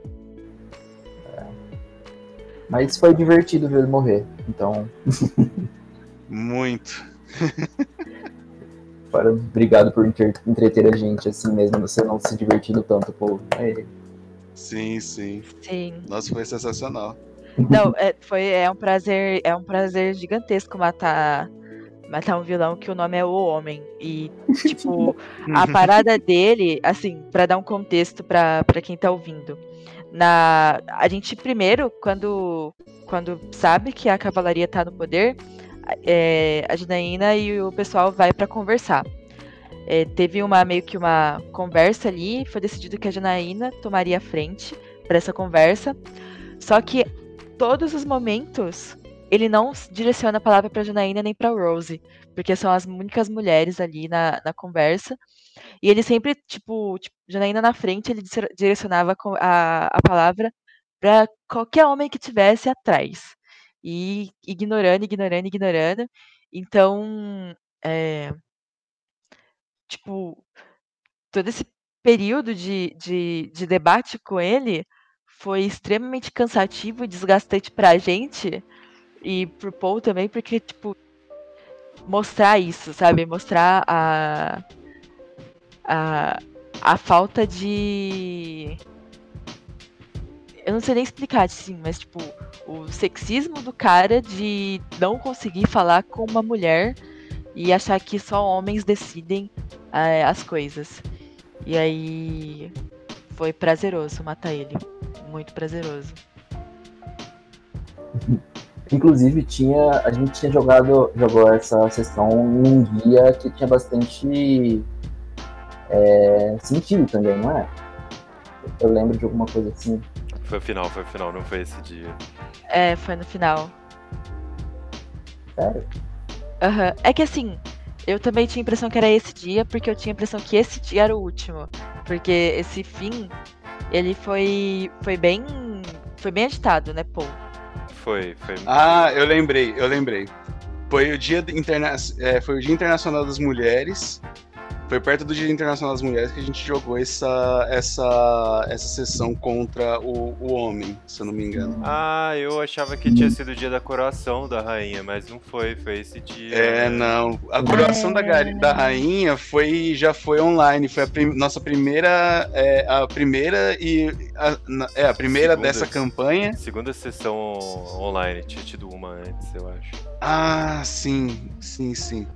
Foi a segunda sessão online para já terminar também a dar um encerramento, né, para a campanha, né? Sim, é verdade. É, então, foi, então foi nesse dia mesmo, foi o Dia Internacional da Mulher. E aí, tipo, o.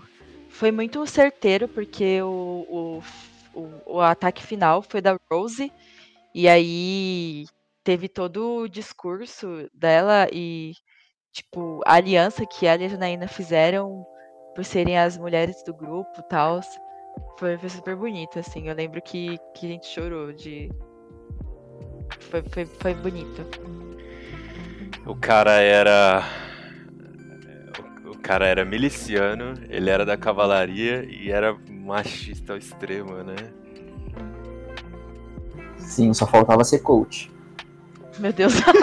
Caraca, Só faltava, só faltava ele, ele falar da fintech dele, tá ligado? Faltava o boné e óculos escuros, né? Pra fazer uma selfie. é. Eu lembro que eu até fiz um sotaque de startupeiro pra ele, não sei se vocês lembram. É, E aí, meu. Era um negócio meio. meio startupeiro, assim. Nossa. Nada contra os startupeiros aí, gente. Nada contra. A gente tá tudo de boa aqui. Até tem um amigo que são. Até tem amigos Ops. Então, aí vocês derrotaram a cavalaria e a gente já tá chegando no fim. Depois de derrotar a cavalaria, ah, o conselho se reuniu novamente. E, tipo, gente, aí, nessa altura, tipo, quando a cavalaria chegou no poder, eles descobriram que o rei tava morto. E aí, vocês mataram um homem, é, os, os outros membros da cavalaria ou foram convertidos, ou foram presos, ou foram mortos. Vocês recuperaram a confiança do Gak. E o conselho já tava numa de. A gente precisa eleger um novo rei. Mas antes de eleger um novo rei, um dos elfos lá da família, das cinco famílias nobres, ele falou: gente, mas vamos comemorar, né? Vocês acabaram com a cavalaria, a gente vai ter uma festa. Os comerciantes, já que vocês são sindicatos, a gente pega os comerciantes que mais estão se dando bem nesse tempo de crise, que é bom lembrar do Kraken, lá do, do, do, do, do mar. Ele estava impedindo o comércio é, com terras de fora e ah, o porto estava com a cavalaria no poder, né? Então vocês tinham perdido o contato com terras de fora e depois perderam o contato com o porto, a cidadela. Então tava com uma crise eh, econômica grande. E aí ele falou: não, a gente vai incentivar os comerciantes e esse elfo, né? Incentivar os comerciantes e aí os melhores que mais se destacarem, a gente vai fazer uma festa com eles e com vocês, sindicato, vamos lá para nossa casa. E vocês acharam muito estranho esse papo e foram. E nessa festa, de pós derrota da cavalaria, vocês descobriram o quarto culto, que era o culto a Tiamat. Os elfos, os- as cinco famílias élficas, eles colonizaram Númenor, mas acabaram gastando dinheiro com muitas coisas depois que outros povos foram chegando. E eles fizeram um acordo com um dragão, que foi um dragão que sobreviveu à cavalaria nos primórdios da cavalaria, quando o intuito da cavalaria era apenas matar dragões, antes dela ter se corrompido, né? E esse dragão ele ficou morando no, no, no, no- no subterrâneo do- do- do- das casas reais e o dinheiro dos elfos a essa altura não era mais da fortuna deles, era a fortuna do dragão. E essa festa era uma forma de trazer os mercadores mais ricos e ganhar mais dinheiro ainda e dar de tributo pro, pro dragão. E aí vocês lutaram com o dragão, mataram é, ele, era o Clout, né? Ah, não, não era o Cloud, era um dragão vermelho, discípulo de Cloud. Tem a ver com é, o background da, da cidade de Bordeiro e tal. Mas, enfim. Aí vocês mataram esse dragão e as- os líderes das famílias élficas morreram. Os, os primeiros colonizadores de Númenor, os cinco. Oh, peraí, peraí, peraí, peraí, peraí. É, eu não lembro de matar o dragão, não, porque a, a Gramaga É precisa ajudar a verdade. gente. Vocês não A gente mataram. É, na verdade, a gente enfrentou o, um dos elfos. É, E o dragão. é, é que, é que assim, c- calma lá. Teve, a, teve essa conversa do, do. Teve essa conversa do. Do conselho. E nessa conversa do conselho era pra decidir quem ia governar é, a cidadela.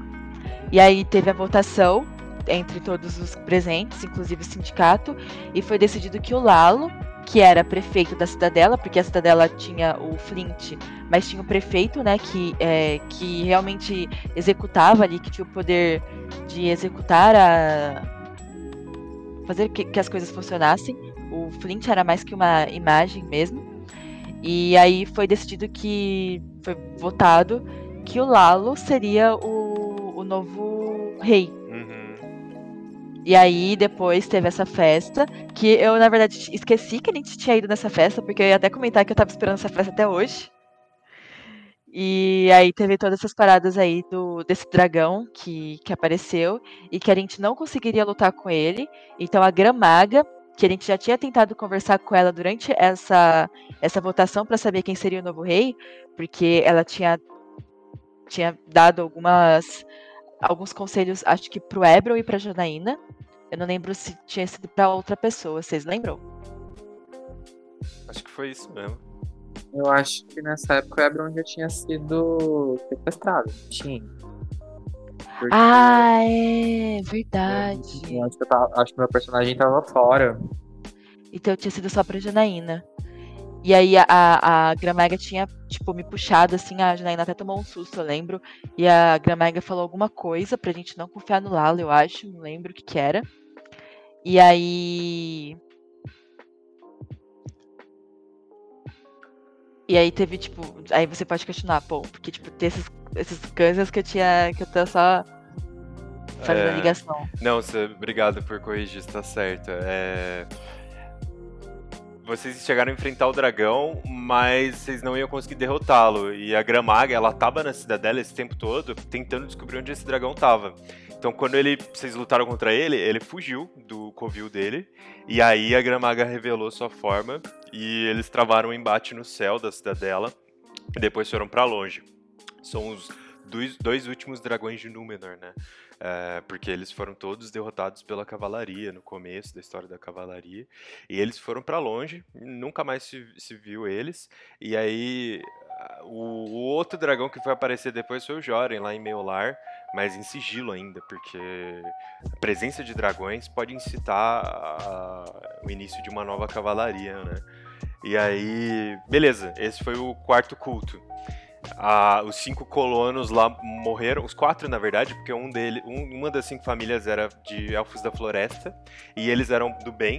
Antes de, de estourar toda a treta da cavalaria, eles já tinham fugido da cidadela, metido pé e foram para outro lugar. E aí sobraram os quatro colonos. E eles morreram com as chamas do dragão, com que eles tinham feito esse acordo. E aí vocês, beleza, enfrentaram o dragão, o dragão voou pra longe, a Gramaga foi lá, eles estavam batalhando no céu. E nisso o Ebrion sumiu. Era muito comum alguém do, do, do sindicato sumir, porque era, não era um grupo unido que fazia tudo junto ao mesmo tempo. Tipo, cada um tinha, cada um tinha suas side quests, né? Então, um ia falar com um NPC que conhecia, o outro ia fazer uma side quest em outro lugar. E aí, nisso, eh, nem sempre tava todo mundo junto. É, então, quando sumia alguém, não era que a pessoa desaparecia, é que a, a pessoa saía pra fazer alguma dessas missões e acabava não voltando, e depois de uns dois dias o grupo achava estranho. Isso aconteceu com o Ebrion. E depois dessa treta com o dragão, como a Gabi falou, o Lalo era o rei, e ele revela o plano dele de todo esse tempo. O Lalo era o maior vilão da história. É, ele revela só pro Ebrion. O grupo, uh, depois de, desse, dessa treta com o dragão, foi lá na, no, no, no, bunker do professor Mil. Na época ele morava num bunker na academia, porque ele não era bem-vindo bem na, nas torres de magia lá. E aí eles foram ver o Ed, que estava envenenado por causa da batalha com os Yuan-Tis, meio elfos, cobra. E o professor Mil falou, ó, tem um, um dos líderes magos aqui, tá agindo meio estranho, tá fazendo uns experimentos de tipo de licantropia. E eu acho que, não sei, talvez seja interessante para vocês, já que vocês estavam buscando esses cultos. Isso enquanto o Lalo revelava o plano pro Ebrion. Aí o grupo deixou o Edward com o professor Mil aos cuidados dele, já que o professor Mil tinha sido o criador né, do braço robótico dele e tinha aptidões com medicina. E o grupo foi investigar esse um dos líderes da, da academia e teve outro combate lá. Esse era o quinto e último culto antes do boss final, que era o Lalo. E o quinto e último culto era esse mago de transmutação que estava fazendo experimentos com pessoas e desenvolvendo formas de licantropia. E vocês viram o primeiro lobisomem lá, antes da cavalaria ser lobisomem. Tinha esse cara lá que tinha sido transformado por esse mago. Uh, tinha homens rato, homem javali, tinha um homem urso. Vocês enfrentaram uma criatura que veio de um plano das sombras, assim, era um, um plano de caos e loucura. E era uma criatura sinistra, assim, gigantesca. E, e nisso a torre desse mago sucumbiu, caiu toda e a Rose foi infectada pela licantropia do Homem-Urso, que é uma licantropia boa. Então ela virou licantropa, mas não como os lobisomens. Uh, e aí vocês voltaram para o bunker do Professor Mil. Vocês tinham descoberto que esse mago que vocês derrotaram, ele tinha um dos rubis, só que como a torre sucumbiu, vocês não conseguiram pegar o, o rubi, ele deve estar lá até hoje, embaixo dos escombros. E vocês voltaram pra falar com o professor Mil. E nisso descobriram que a cidade estava toda infestada por crias vampíricas. E esse era o plano do Lalo. Aí a gente chega tipo na, na última na última sessão que a gente jogou do sindicato, é, que já que foi já online, né? Eu acho que eu me enganei, Fábio. Realmente, a última sessão foi a, a primeira que a gente jogou online. A última sessão do, do sindicato. A gente teve hum, duas online. Teve duas, a do dragão foi online e depois a essa. Isso. É verdade. Isso. Aí. Que, qual, qual que era a história do Lalo? Uh, o Aylar, aquele amigo do Ebrion que ficou investigando o, o, rei e acabou ficando louco porque ele começou a mexer com conhecimento de outros planos, né? E, e desse universo anterior de quem ninguém tinha lembrança. Ele acabou ficando louco, acabou tentando matar o rei, ele mesmo, e dentro do castelo ele foi emboscado e fugiu. Fugiu para os calabouços do castelo, onde ficavam é, criminosos muito poderosos ou criaturas malignas. Ele, escondido ali no calabouço, invisível, acabou conhecendo um vampiro estava prestes a morrer. E ele aceitou, ele viu no vampiro uh, uma chance de se vingar do rei, de, tipo, ele já estava com um nível de insanidade muito alto. Ele queria por porque ele ficou obcecado em tirar o rei do, do Flint do poder. Ele queria muito é, fazer isso e ele viu ali no, no, nesse vampiro a chance de, de realizar seu plano. Uh, ele então aceitou o vampirismo e ficou morando no calabouço no lugar desse vampiro e tramando ali o plano dele é, ao longo de todo o reinado do Flint, que foi durou uns 60 anos. Nesse tempo ele descobriu que o Flint ele estava morando no castelo e tipo passando, uh, vivendo entre passagens secretas sem que ninguém percebesse ele. Ele descobriu que o Flint tinha essa, essa, esse rubi que garantia a ele a habilidade de conversar com um velho amigo, o Eunat. É, e o Ayler tentou pegar o Rubi para si. No que ele tentou fazer isso, o Rubi explodiu e virou alguns fragmentos que foram espalhados pelo mundo. O Ayler saiu do castelo e começou a buscar esses fragmentos e traçar um novo plano. que foi entregar esses fragmentos para alguns cultos malignos que ele sabia que um dia tentariam chegar ao poder e criar caos na cidadela, para que depois que tudo tivesse já bastante balançado, ele assumisse o trono. Nesse tempo, ao longo desses 60 anos, ele conheceu o Lalo. E o Lalo é, era jovem, ele devia ter aí os seus, os seus 30 anos, quando ele foi eleito prefeito da cidadela pela primeira vez. E o Lalo também tinha um plano secreto de um dia ser rei e se vingar do Flint. Porque o Lalo era filho daquele comerciante que estava vendendo uma pena para os cinco que são um. Nesse reset do universo, algumas coisas ficaram. Tipo Flint, tipo Shrek. E tipo Lalo. Um garotinho que viu o pai sendo morto por um grupo caótico. Entre os membros tinha esse anão Flint. E ele viu o pai morrendo com uma magia necrótica no meio do mercado. E aí esse garotinho ele cresceu pra um dia ver aquele mesmo anão que tava no meio do grupo que matou o pai dele, virando rei, sem saber porquê, sem saber como. E aí ele virou prefeito, começou a ganhar a confiança de todo mundo, ele era uma pessoa super carismática, super gente boa. E ele acabou o destino dele acabou cruzando com o destino do Lalo e os dois tramaram esse plano juntos de distribuir os rubis pelos cultos.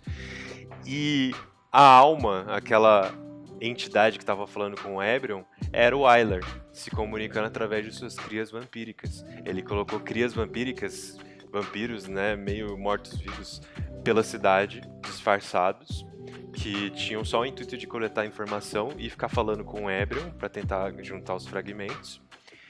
E é, era, era, era esse também o segredo do, dos esgotos da cidade, lá que o Edward tinha descoberto dos milicianos no começo da campanha que estava rolando.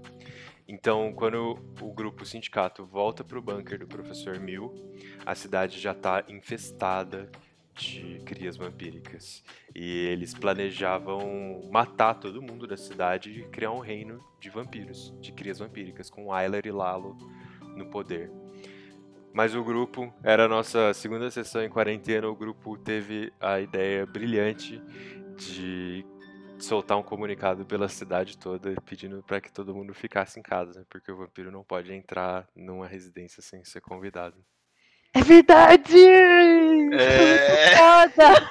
Foi, foi o início A da gente quarentena. usou a quarentena. É verdade. Nossa, caiu muito certo. Nossa, é verdade. Foi Deviam ter contratado a gente pra fazer campanha contra o coronavírus, né? Não, eu devia ter gravado essa sessão. Vocês imaginam, tipo, começo da quarentena, a gente solta um episódio assim. Uhum. Seria incrível. Pode crer, pode Foi, foi muito bom. Foi é, a forma que vocês encontraram de proteger as pessoas e impedir que as crias vampíricas durante a noite atacassem a população. Vocês pediram para todo mundo ficar em casa, fizeram uma grande campanha pela cidade, né? Conseguiram uma forma de se comunicar com a cidade inteira ao mesmo tempo. Todo mundo se trancou em casa e ninguém morreu. O ataque falhou. E aí, de- no, no- no dia seguinte, durante o dia, as crias não andavam pela cidade. Vocês foram atrás do Lalo e do Aylar.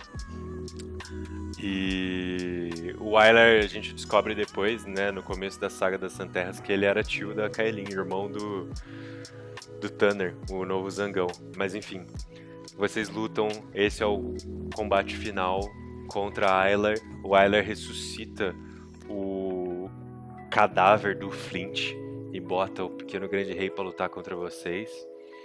E tem mais algumas crias vampíricas. Ah, um pouco antes de vocês saírem pra batalhar com o Aylar, vocês descobrem que o Edward não resistiu ao veneno, né? Ele acabou morrendo no bunker do Professor Mill.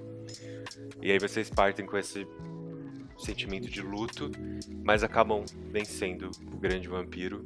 O Flint MacGyver morre, Uhum. Mas Aí eu fico com a fama de Xambin do grupo, mas tá tudo bem. Xambin do grupo, né? Que teve... O Bran não morreu, né? O Bran tá vivo lá na ilha. Ah, mas eu não vou mais usar o branco por Não. causa Ele aposentou. É. Nem, se, nem se você pediu. Fala, não, ele é NPC agora, desculpa. Sim. Ele casou? Teve filho, será? Acho que o Gu é o personagem que tá mais durando, né, Aguinaldo? Mas o Gu já Não morreu. fala isso. Morreu já também. Só que foi salvo. Nossa, pior. Uhum. não, não é pior. Gente, porque Poxa. a gente tem que. Não pode deixar isso acontecer de novo. Sim, mas o Gu ele foi salvo num, num ato bem da hora. Eu, tô, tipo, eu fiquei bem feliz pela Kailin.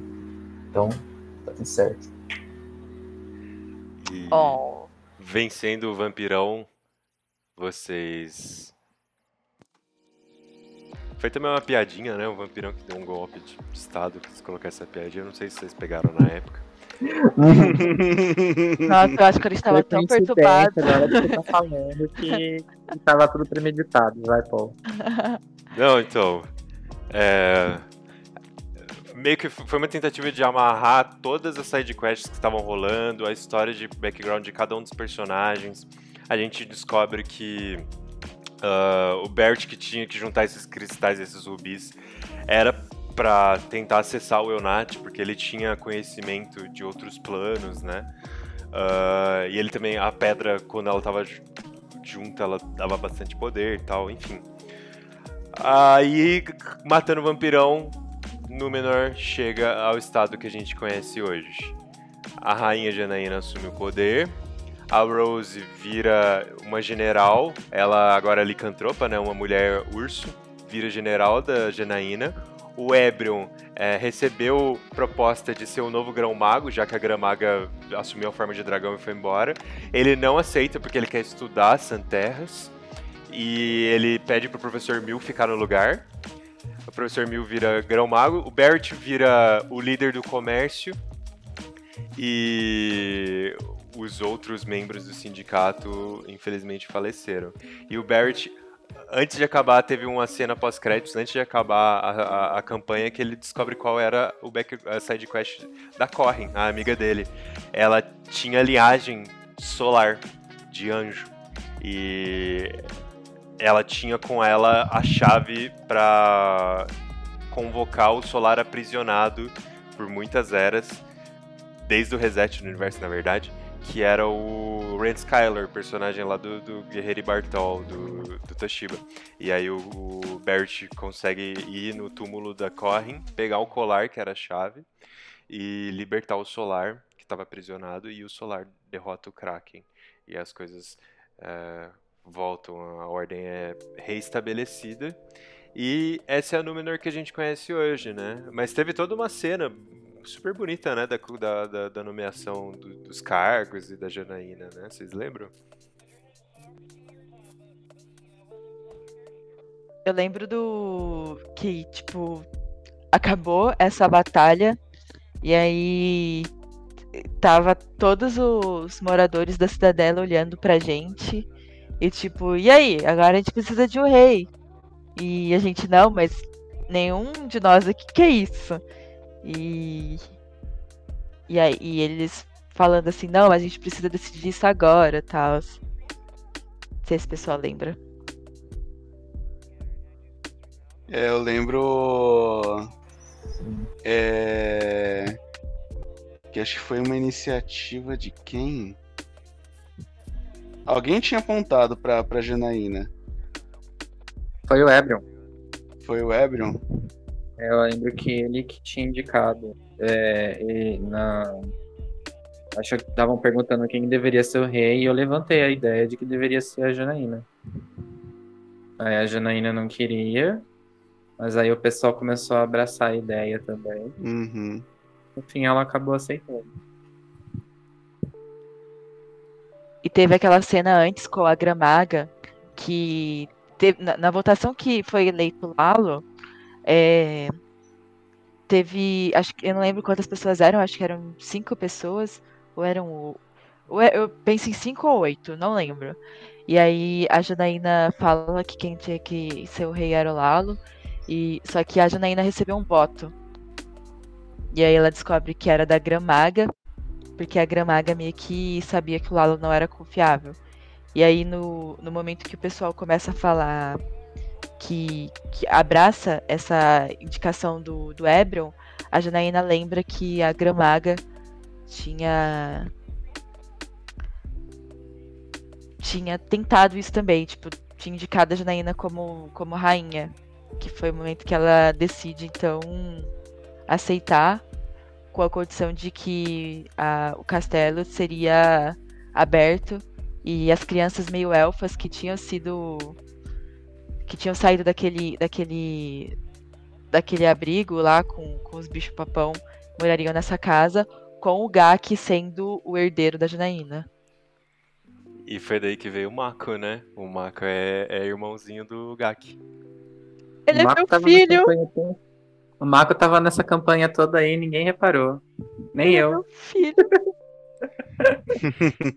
É, quando eu pensei em fazer o Marco, eu já tava pensando mesmo nesses personagens é, meio elfos que participavam bem figurante na, na campanha, né? E eu pensei, ah, eu acho que o Gak não teria feito tudo aquilo sozinho. Ele precisaria de um de um braço direito. E geralmente, né, sempre surge um personagem um- na- numa série nova que na série antiga era um braço direito pouco explorado, sabe? Aí É é verdade. Faz muito sentido. assim. Como não era uma campanha que ele tava dentro, agora ele pode ter um destaque fazendo alguma outra coisa.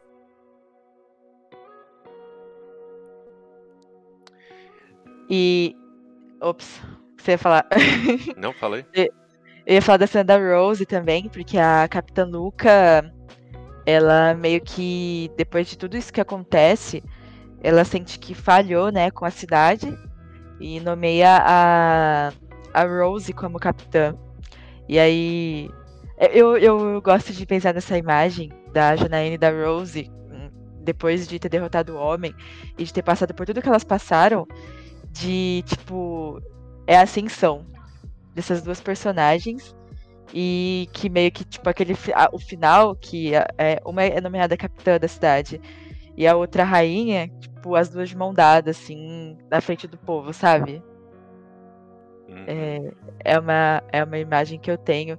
E os amigos assim que hoje são todos é, parte essencial do que é Númenor eu eu gosto eu gosto bastante do sindicato. Meu, meu coraçãozinho até. tá até aqui batendo forte. As lembranças são muito boas mesmo. Sim. Eu falei bastante hoje, mas essa era a história que era interessante cobrir. E aí eu queria perguntar de vocês se eu esqueci alguma coisa, desenvolvimento de personagem, porque a gente não focou muito em cada um dos personagens, né? Mas todos Ah, eu acho que isso. Eu acho que é- aí entra as perguntas dos nossos queridos acompanhantes aí, os ouvintes, né? Quem tá acompanhando o- os nossos podcasts e quem tiver curiosidade é, para saber um pouco mais sobre alguns desses personagens, é só mandar e a gente responde num próximo também. Né? Eu acho que dá pra fazer um BNN inteiro só pra falar sobre o desenvolvimento dos personagens, sobre algumas curiosidades. Também tem algumas coisas que a gente não chegou a abordar aqui, né? A gente chegou talvez a dar uma pincelada ou a, a comentar uma coisa ou outra é, em, algum, em alguns BNNs aí que a gente já gravou. Né, mas tem alguns detalhes que, que envolvem esses personagens que acabaram também entrando para fazendo parte assim, da, da história é, nas one shots que deram origem à campanha agora das Santerras também, né? Sabe? Então, eu acho que é super válido. Inclusive, o Klaus falou que ele tinha uma pergunta. Se ele tiver ainda aí acompanhando a gente, Eu não tenho uma pergunta, eu tenho várias perguntas. vixe, Maria. Eita! Eita, nós. É com você, Primeiro. gente. Não, uma, uma delas é pra você também, o, Tá bom, Jackson. tá bom. Ah, primeiro, o Gak que vocês estavam falando, ele, como, como, como vocês estavam falando, ele fez parte da cavalaria. Eu não sei se isso foi na hora que eu tive que sair rapidinho, mas por que que ele ainda é... Ah, é que tá. Eu- é que a gente falou de, de cavalaria, mas a gente confundiu um pouco a cavalaria com a milícia, né? Porque na verdade o homem ele era o remanescente da milícia que se uniu é, à cavalaria, né? Não, Mas não, eles não, ainda não. eram parte da milícia, não era isso? Não, não, Não, não. ele veio da cavalaria mesmo. Ele veio da É. cavalaria Ah. e juntou os remanescentes da milícia pra formar a nova cavalaria. Ah, entendi, entendi. O, o Gak, ele foi. Ele era uma criança meio elfa que. Que, tipo, em uma das batalhas nossas com um dos deuses, viu o grupo que meio que cuidava dele, porque a Janaína. A Janaína e o, e o Ed meio que faziam esse papel de, de cuidadores dele. Então, a gente estava o tempo todo falando com ele e tentando ensinar algumas coisas.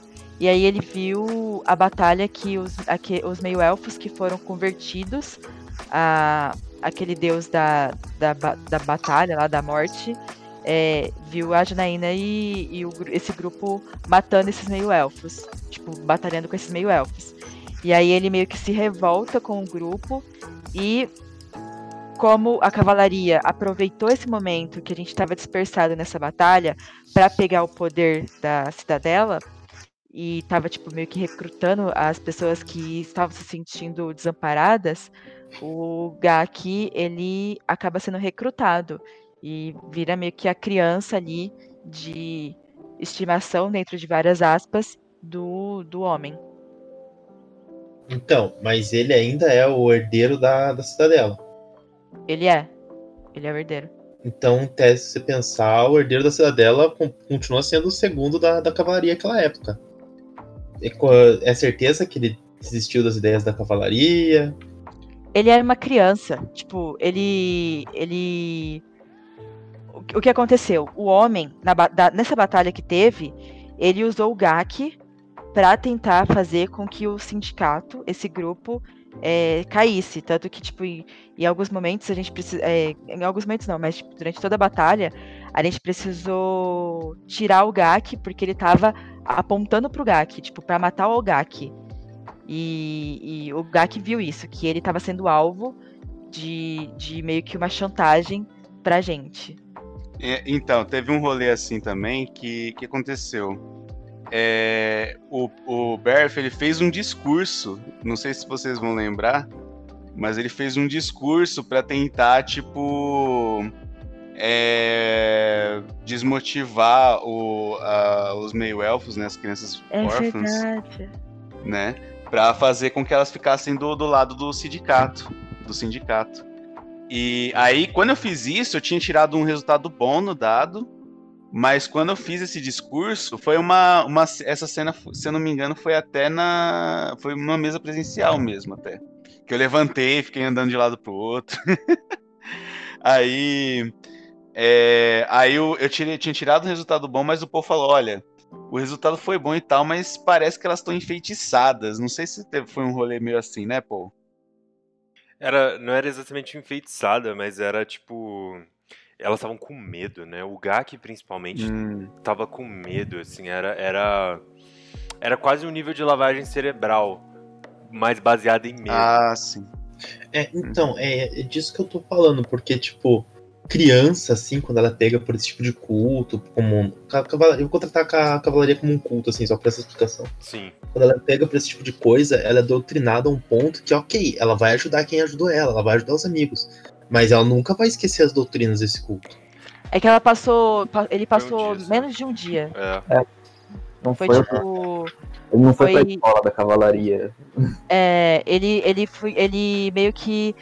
Era meio que o servo do, do homem ali no, no castelo. Então ele fazia algumas coisas pro homem e tal. E. Ah, tá. Eu tinha entendido que ela ficou lá um tempo ainda com a cavalaria, tipo. Não, não, foi, foi um dia, menos de um dia. Beleza. Essa é uma- agora uma outra pergunta que eu deixei guardada desde que a Gabi, Gabi falou- me falou que a Janaína é uma bárbara. Que é uma coisa que não fez sentido pra mim, mas só como eu sabia que ia ter esse BNN, eu guardei até hoje.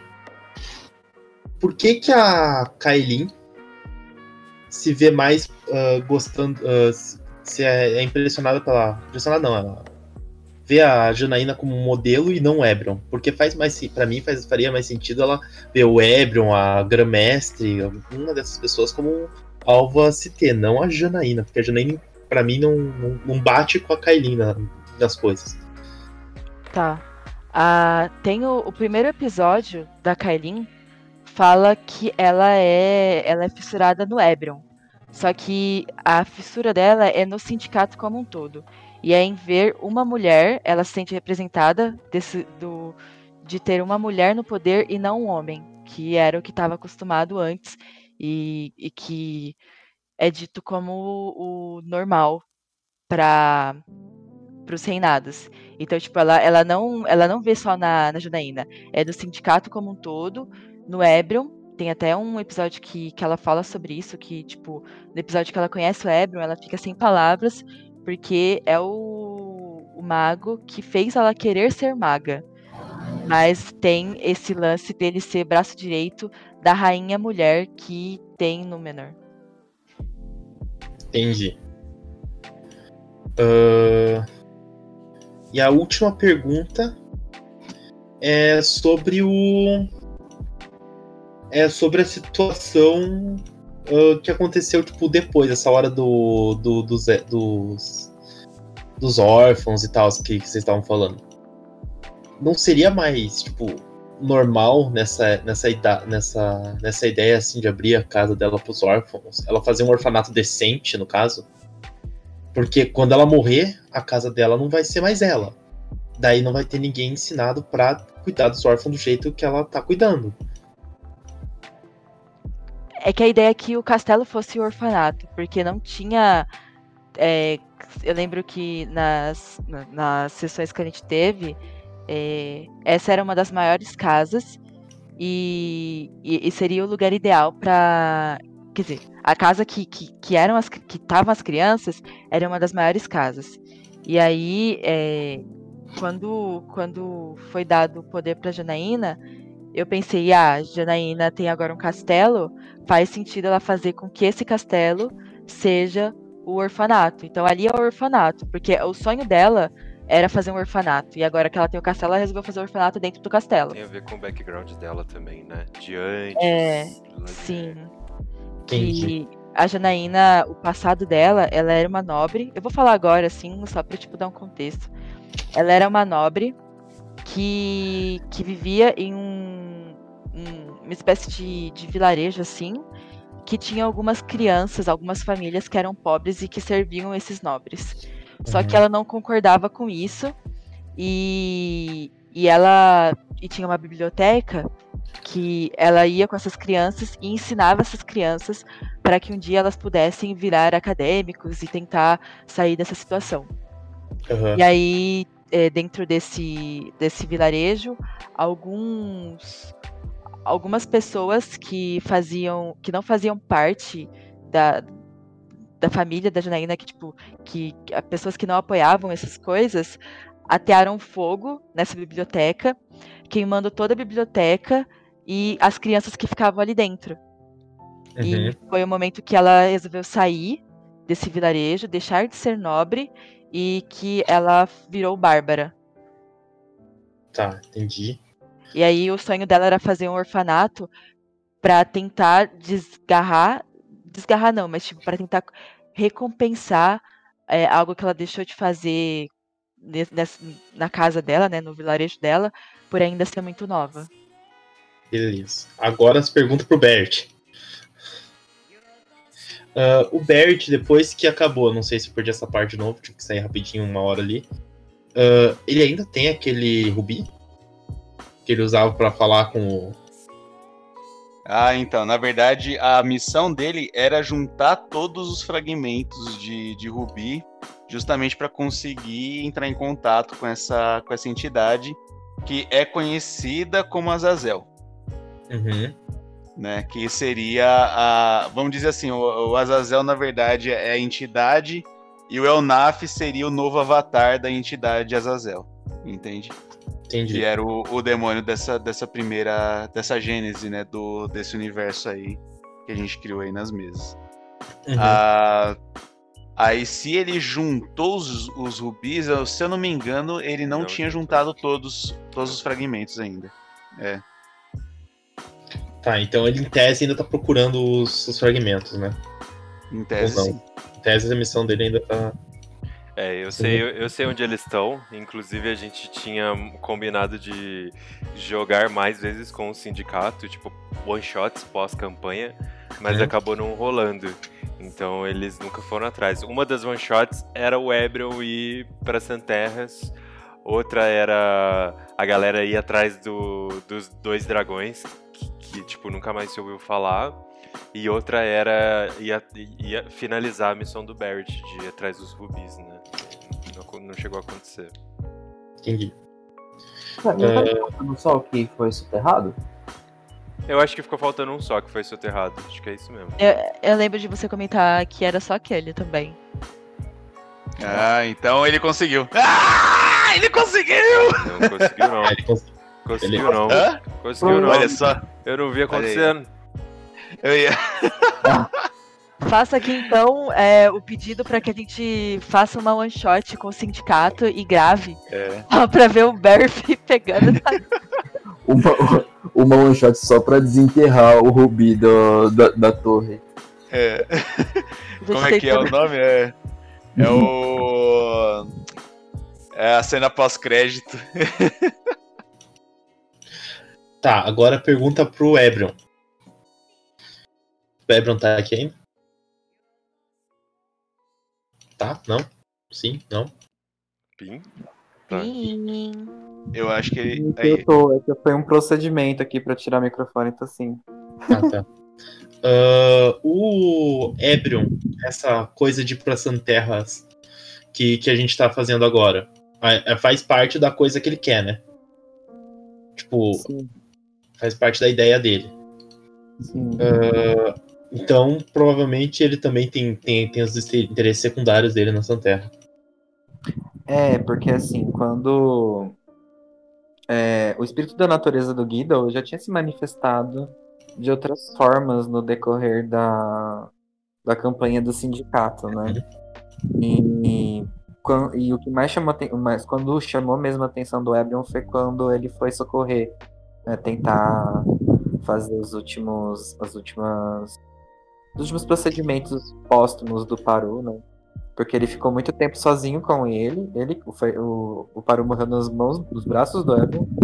E na floresta do Paru. Então, quando ele viu toda aquela energia, toda aquela força do Guido, é, é, foi, foi bonita a cena, né? Enquanto o, o Paul tava descrevendo. Foi uma cena super bonita. Que, é da, da- das flores, das flores, é, é, das flores florescendo, assim, cobrindo o Paru. E o Guido tomando forma, puxando a alma dele, a coruja também tal.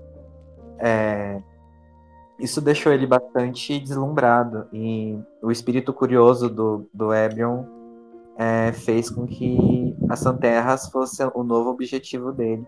Que antes Uhum. era descobrir como, por que, que o Flint era o rei.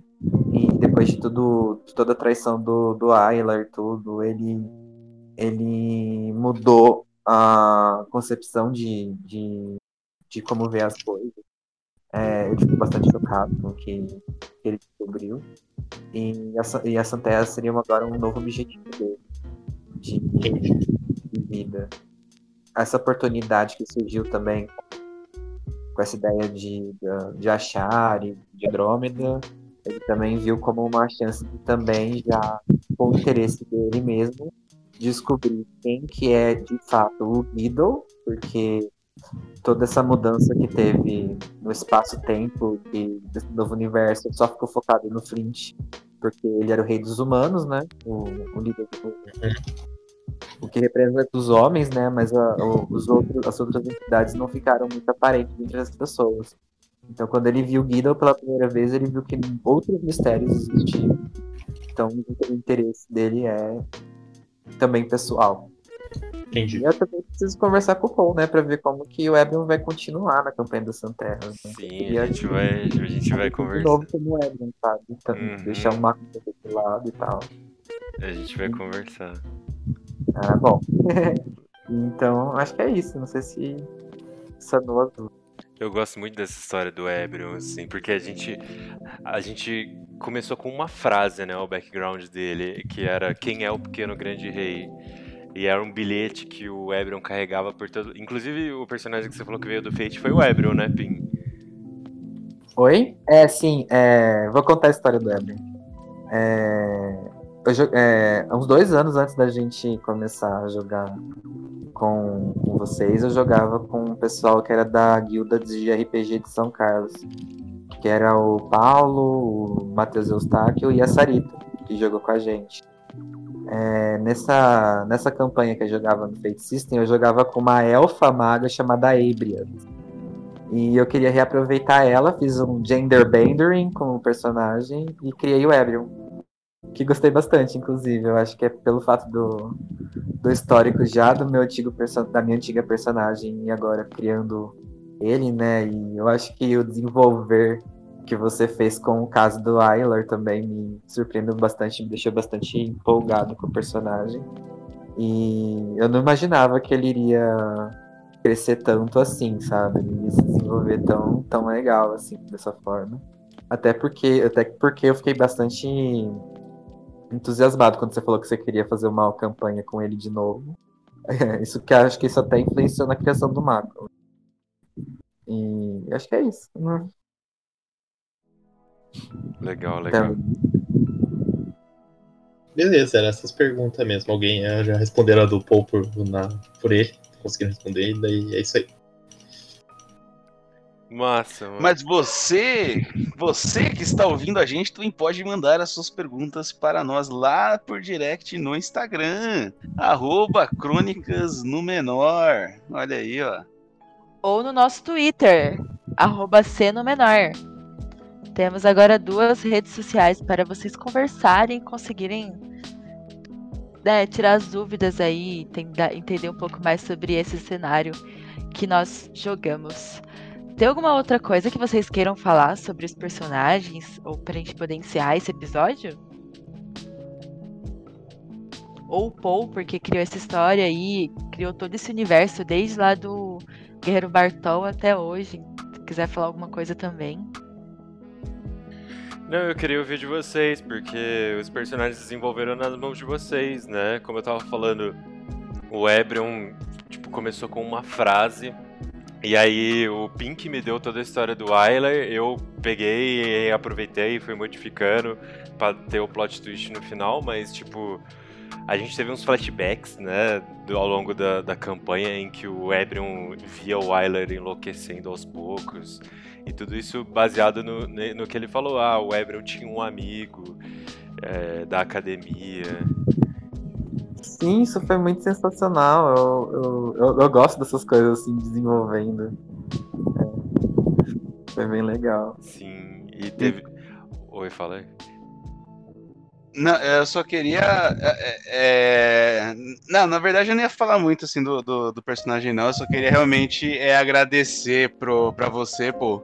Porque, tipo, pô, foi um trabalho foda pra caramba, cara. Que você teve desde lá de 2017 com as, com as nossas é, primeiras sessões ali. Saca? Tipo. Porque, assim, pelo menos eu, quando eu criei o personagem, assim, no começo foi bem, né, bem caótico mesmo, né? A gente não tava necessariamente seguindo é, as regras nem nada. Mas o. Eu, eu diria que todo esforço assim, que você fez pra conseguir manter a gente ali é, querendo jogar mais, sabe?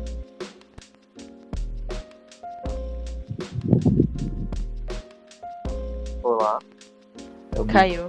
Ah, é um discurso tão fofinho. Poxa. Eu tava quase chorando com o discurso. internet. Ouve a gente ainda, Binho? Enfim, eu faço minhas palavras do Fábio, viu? Eu fiquei, bast... eu, fiquei muito feliz com, com a forma que toda essa campanha se desenvolveu e no que ela se tornou até agora. né? Queria ser mais participativo online, mas que online eu sou uma pessoa bem quadradona, sou meio boomer. Pra ativar, desativar o microfone, acaba deixando o pessoal no vácuo aí, então eu peço desculpa. Relaxa, todo mundo passa por, por isso. Já já você tá interpretando loucamente. e eu ainda quero ver o caderninho de, de missões que o Paul tem lá da do sindicato. Vocês lembram desse caderninho? Sempre fiquei curioso, agora que acabou, eu, eu queria ver se, É verdade. se lado, se tinha coisas que, sei lá. É legal. Eu, eu tenho essa, essa, essa vontade de, de ler o material fonte das coisas. Mas só se eu for deixar também. Se não deixar também, aí não vai ter. Fábio, você voltou? Voltei. Eu tava fazendo uma leve rasgação de seda, mas eu realmente queria é, agradecer o Pô, até o Discord querer me cortar. mas é, era só, era meio que isso, sabe? Tipo, realmente agradecer pelo trabalho que você teve desde o começo, sabe? De, de envolver é, a gente enquanto jogador, envolver os nossos personagens, sabe? Tipo, é, cada um ali já teve o, o seu objetivo ali, né? Claro, de a, a sua ideia inicial ali de, de personagem para criar, mas você realmente teve esse trabalho de chegar, conversar com, com cada um, assim, falar, pô, cara, tenta desenvolver a história aí se fosse assim, se fosse assado, sabe? Tipo, de jogar umas ideias e a gente comprar, sabe? Falar, pô, que ba- seria bacana se fosse assim, pá, o que, que você acha, sabe? Ter essa, essa troca assim mesmo com é, entre você, assim, com a gente, saca? E. é, e realmente, tipo, falar que, é, por mais assim que eu tivesse essa vontade, né, também de, de jogar RPG, eu acho que dificilmente eu ia conseguir me manter curtindo é, jogar é, RPG assim de mesa, se fosse talvez com outra pessoa narrando, com outras pessoas jogando, sabe?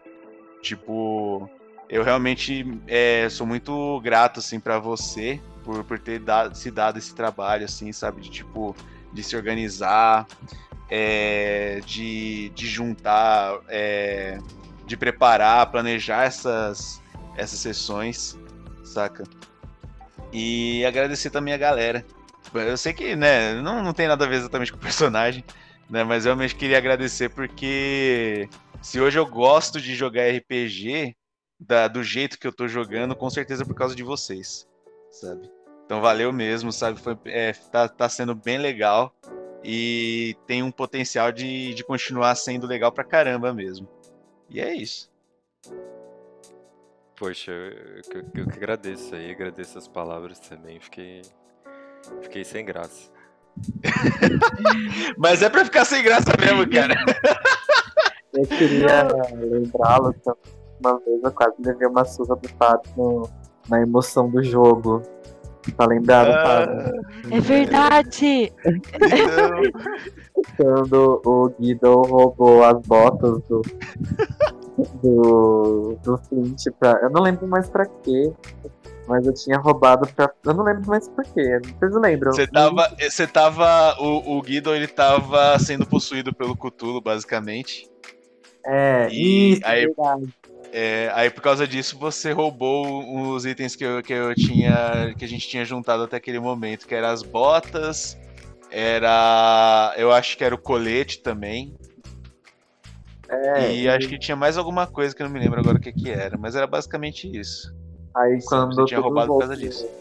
Aí quando tudo voltou ao normal, eu devolvi todas as coisas, você meio que se, se empolgou na lição de moral. Você queria me bater, eu não lembro. Aí no Não, não. levantou meu braço e eu do seu lado levando outro golpe, né? Que Game of Thrones É. não é suficiente, né? Ai, Ai. pi. Tomou um tapa moral, aquele tapa com as costas da mão. Tapão, mano. Depois eu falei assim, gente, nunca mais. E o pior é que a situação não tava nem envolvendo o seu personagem quando eu tava interpretando nessa hora. Acho que era um outro rolê. Foi a emoção mesmo, porque eu acho que você tava tão empolgado na vingança, não sei. É, Porque o Guido sempre vivia queimando as calças do frente, né? Que tinha é aquela- verdade. Porque o Guido não tinha paciência pra ele, né? Aí É, eu o- acho o, Flint, o Flint abusava, né? A moral era essa. é verdade. Aí, nessa hora que acho que você queria dar o troco na hora na emoção, você me desceu um tapão na cara. Sem querer, sabe? Que até caí de lado. Nossa, eu fiquei. eu- até hoje eu me sinto mal por causa disso. Sempre que lembra, putz. Foi realmente, tipo, foi um negócio que. que. Nossa senhora. É isso aí. Aconteceu, galera. Entendido, né? Pode falar. Fica, fica aqui a- o meu pedido de desculpas. Público. É, fica, o meu, fica aqui registrado o meu pedido de desculpas. Tá certo? Eu era. Aqueles, né? Eu era só um, um garoto de quase 30 anos de idade. Eu fiquei com muito medo. Igual no dia do Game of Thrones. Achei que eu ia levar umas. Nossa, eu ia apanhar, não sei. Mas Não! eu, eu, eu, eu, queria, eu queria agradecer vocês, na real, porque. ah, o grupo é muito bom, assim, interpretação de todo mundo e todo mundo ter se doado pra fazer cada personagem, desde a época lá do Guerreiro e Bartol, eh, passando pelo sindicato e hoje com o podcast. Todos vocês se entregaram bastante, compraram minhas ideias e decidiram que seria divertido né, testá-las e, e tentar colocar em, em prática. E foram vocês que interpretaram as cenas emocionantes, né? Vocês que tomaram as decisões pelos personagens que fizeram eles se desenvolverem e crescerem. E vocês têm feito isso até hoje. E cada decisão de vocês, desde o momento da criação, fez com que esse cenário aí fosse se tornasse o que ele é hoje. né? Então, já falei, mas a decisão lá do Fábio de fazer um draconato que deu o pontapé inicial pra gente desenvolver toda a história de existir a cavalaria, a história do da Janaína, é, que a gente acabou não mencionando, mas ela tinha essa ligação com a P, né, a monja P. Acabou mencionando quando falou da, da gata, mas antes mesmo da gata ela já tinha umas visões com a P e isso foi um dos impulsos que a Janaína recebeu para se tornar rainha no final. É, e o desenvolvimento dela, o lance dela ter raspado a cabeça ali na metade da campanha e feito o discurso sobre a morte dos amigos foi emocionante para todo mundo. Eu lembro que foi. Eu ganhei um pouco de inspiração por isso, eu lembro disso. É, não, pois Todo é. mundo chorou. Não, foi emocionante para todos e a, a, Sarita, né, que o Pim mencionou, que era a Rose, é, também fez discursos incríveis que todo mundo ficou emocionado e antes dela entrar na mesa, aliás, enquanto ela estava entrando na mesa, vocês todos foram super receptivos com ela, fizeram ela se sentir à vontade para interpretar o personagem de forma tão intensa quanto vocês já estavam interpretando. O Barrett teve seu discurso, além todo o envolvimento do Balazar com a história. O Ebrion, o, Pin com esse lance do Wyler e do Guido, que ecoa até hoje na campanha a, a- a vontade dele de explorar a natureza. É, que foi esse momento de virada de um personagem que eu achei incrível para o desenvolvimento do personagem. Ele começar com com algo do passado, né, que ele tinha que resolver por causa do amigo, o Wyler, e aí no meio do processo, antes de descobrir que o Wyler estava conspirando para chegar no poder, ele começou a nutrir essa semente de ir atrás do Guido. E o Agnaldo que entregou pra gente o Bran, que é um personagem que tá guardado aqui comigo, um NPC que eu ainda vou, eu guardo coisas pra ele. E que eu achei fantástico o encerramento da história, dele ter ficado na ilha. Ah, depois a Corrin, que todo mundo sentiu muito a morte dela. E depois o Flint, que também teve o envolvimento com a criação do, do- de todo esse lance meio cibernético, né, e dos construtos. É, o Professor Mil foi criado a partir do personagem do, do, do, do Agnaldo mais o Edward. E, e os, os outros jogadores também sempre todos super envolvidos. É, o Klaus também quero agradecer, mas eu vou deixar para falar no episódio que a gente gravar da Warfelon, porque a Alixis também impactou bastante o nosso mundo. E retomando ao início da nossa conversa uh, sobre as, as maratonas de Game of Thrones, esse grupo começou por causa da série, porque a gente queria assistir a série acabou virando uma mesa de RPG e tudo que a gente construiu de, de, laços e relações, todos os rolês que a gente fez foram por causa meio que do RPG, né? Que foi que era o que mantinha a gente ali todo final de semana junto para jogar. E a gente jogava tipo domingo de manhã ou sábado de manhã, mas na noite anterior sempre tinha um rolê, alguma festa que a gente dava, que a gente fazia. Eu Gostaria de dizer que essa foi a única coisa boa que Game of Thrones me trouxe. Pois. a última temporada, porque eu peguei raiva dos spoilers que as pessoas jogavam e eu peguei raiva do final que ele fez. Pois é, fez, né? não gosto mais de Game of Thrones, mas a única coisa boa que ela me trouxe foi essas duas. Foi isso, né? Foi esse grupo. É, pra provar que Eu ela... ainda gosto. É. não vou entrar nessa discussão. Se defender, não Fábio, a gente tá fazendo BNN só pra isso. Não, pra vocês defenderem. Não, não, não, não, não, vou entrar nessa discussão de novo, não. O Fábio tá errado. É, mas é, é, a prova de que o que vale é a jornada, né? O fim de Game of Thrones não compensou mais o que a gente conquistou ao longo do caminho é, perdura até hoje. E aí fica para eu parar de falar de vez, fica aí o agradecimento é, de vocês terem animado é, entrar em mais uma mesa depois de três anos aí, agora nesse formato online que começou porque eu queria. Oi? Começou porque eu queria que a gente mantivesse é, os laços na quarentena, né? Então agradeço vocês terem comprado a ideia. E eu gosto de acreditar que é porque vocês se divertem tanto quanto eu jogando, porque eu faço isso por diversão. Ninguém aqui ganha nada para jogar RPG e postar no Spotify e se expor é, para todo mundo que quiser ouvir na internet. É, ninguém ganha nada além de diversão, né? Então eu espero que vocês tenham Nossa, é...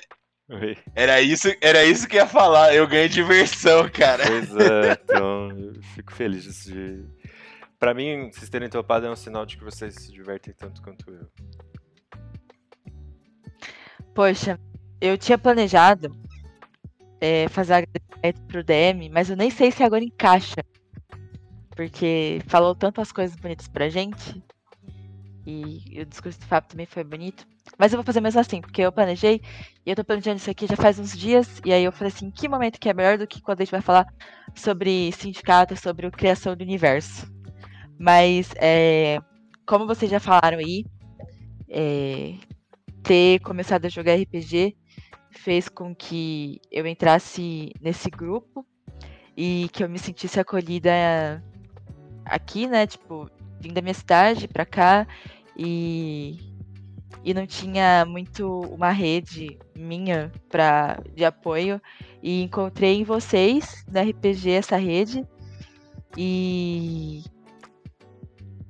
o RPG me fez conhecer o Paul, que, que sem dúvida é, é uma. Todos vocês, e tipo, isso é, é a coisa mais importante da minha vida.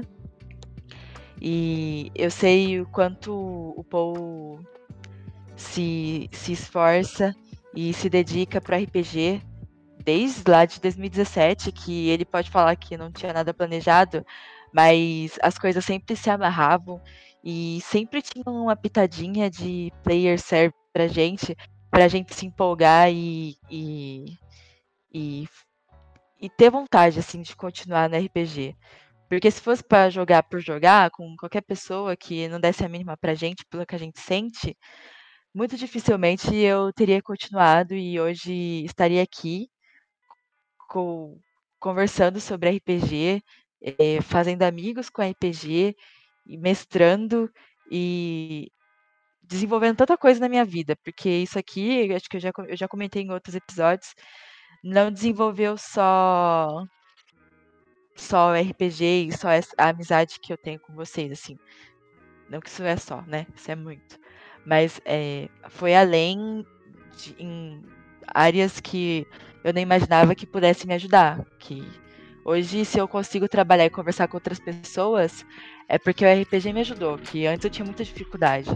Se eu consigo pensar em planejar algo e, e sei lá, ter o mínimo de discernimento, tentar discernir né, as coisas, é, foi com o RPG. A Gal tá fazendo barulho aqui atrás. E, e tipo, eu preciso agradecer por você, para você, Paul, porque se não fosse você com o seu jeito de mestrar, com a sua forma de ensinar, com a com os braços abertos que você sempre tem para falar com todo mundo e explicar e acolher as nossas ideias, às vezes malucas, mas você acolhe e consegue fazer um negócio muito louco e, e muito e muito muito pessoal assim, sabe? Eu sinto que o desenvolvimento de cada personagem e é feito pra, pensando no jogador. E isso é um carinho muito grande que a gente consegue perceber em cada uma das suas decisões. Mesmo quando a gente brinca com você e faz brincadeiras, às vezes até sem graça, assim, é, é- por trás, assim, a gente quer falar que, que ama cada, cada decisão que você toma e, e tudo isso que a gente sente no que você faz e, e no que você transmite no RPG. E é isso. Eu sou extremamente grata ao RPG por ter colocado você na minha vida, todos vocês na minha vida. E, e é isso. Obrigado, obrigado, meu amor. Eu nem comentei, Ah. mas é verdade, a gente se aproximou por causa de RPG também, né? Sim. E hoje a gente tem seis gatos e dois cachorros por causa disso. O RPG uniu a nossa família.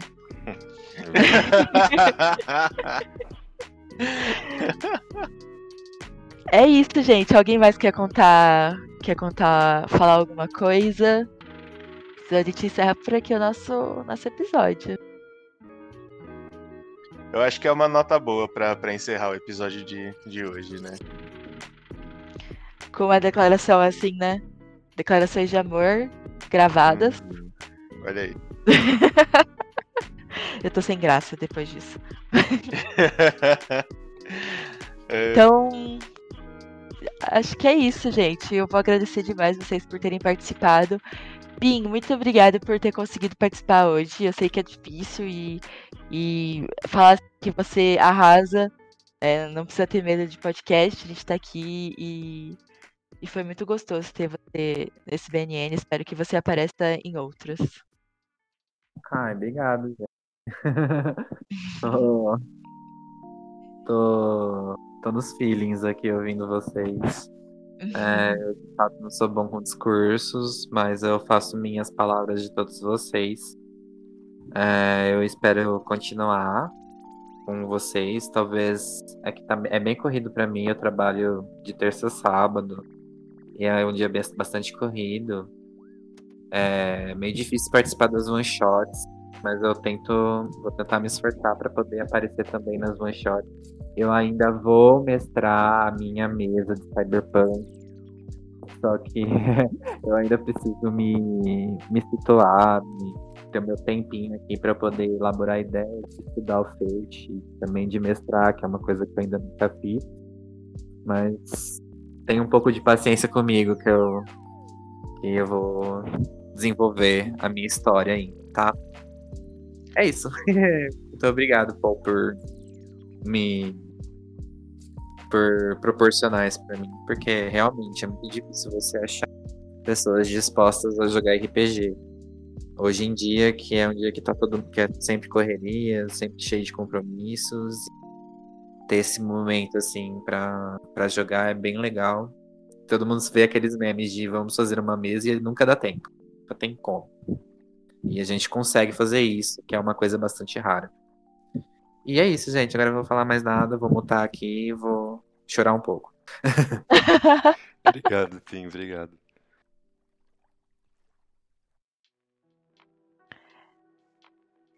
É isso então, gente. É, Muito obrigada por terem ouvido. Espero que vocês tenham gostado de conhecer um pouquinho mais sobre esses personagens que fazem parte da nossa, da nossa vida jogando RPG e do, do, do nosso desenvolvimento, tanto pessoal como no jogo. É, se vocês tiverem dúvidas, por favor, mandem. É, tentar abrir mais caixinhas para a gente poder conversar sobre esses personagens e sobre o passado de Númenor. É isso. Espero ver vocês nas próximas e até mais.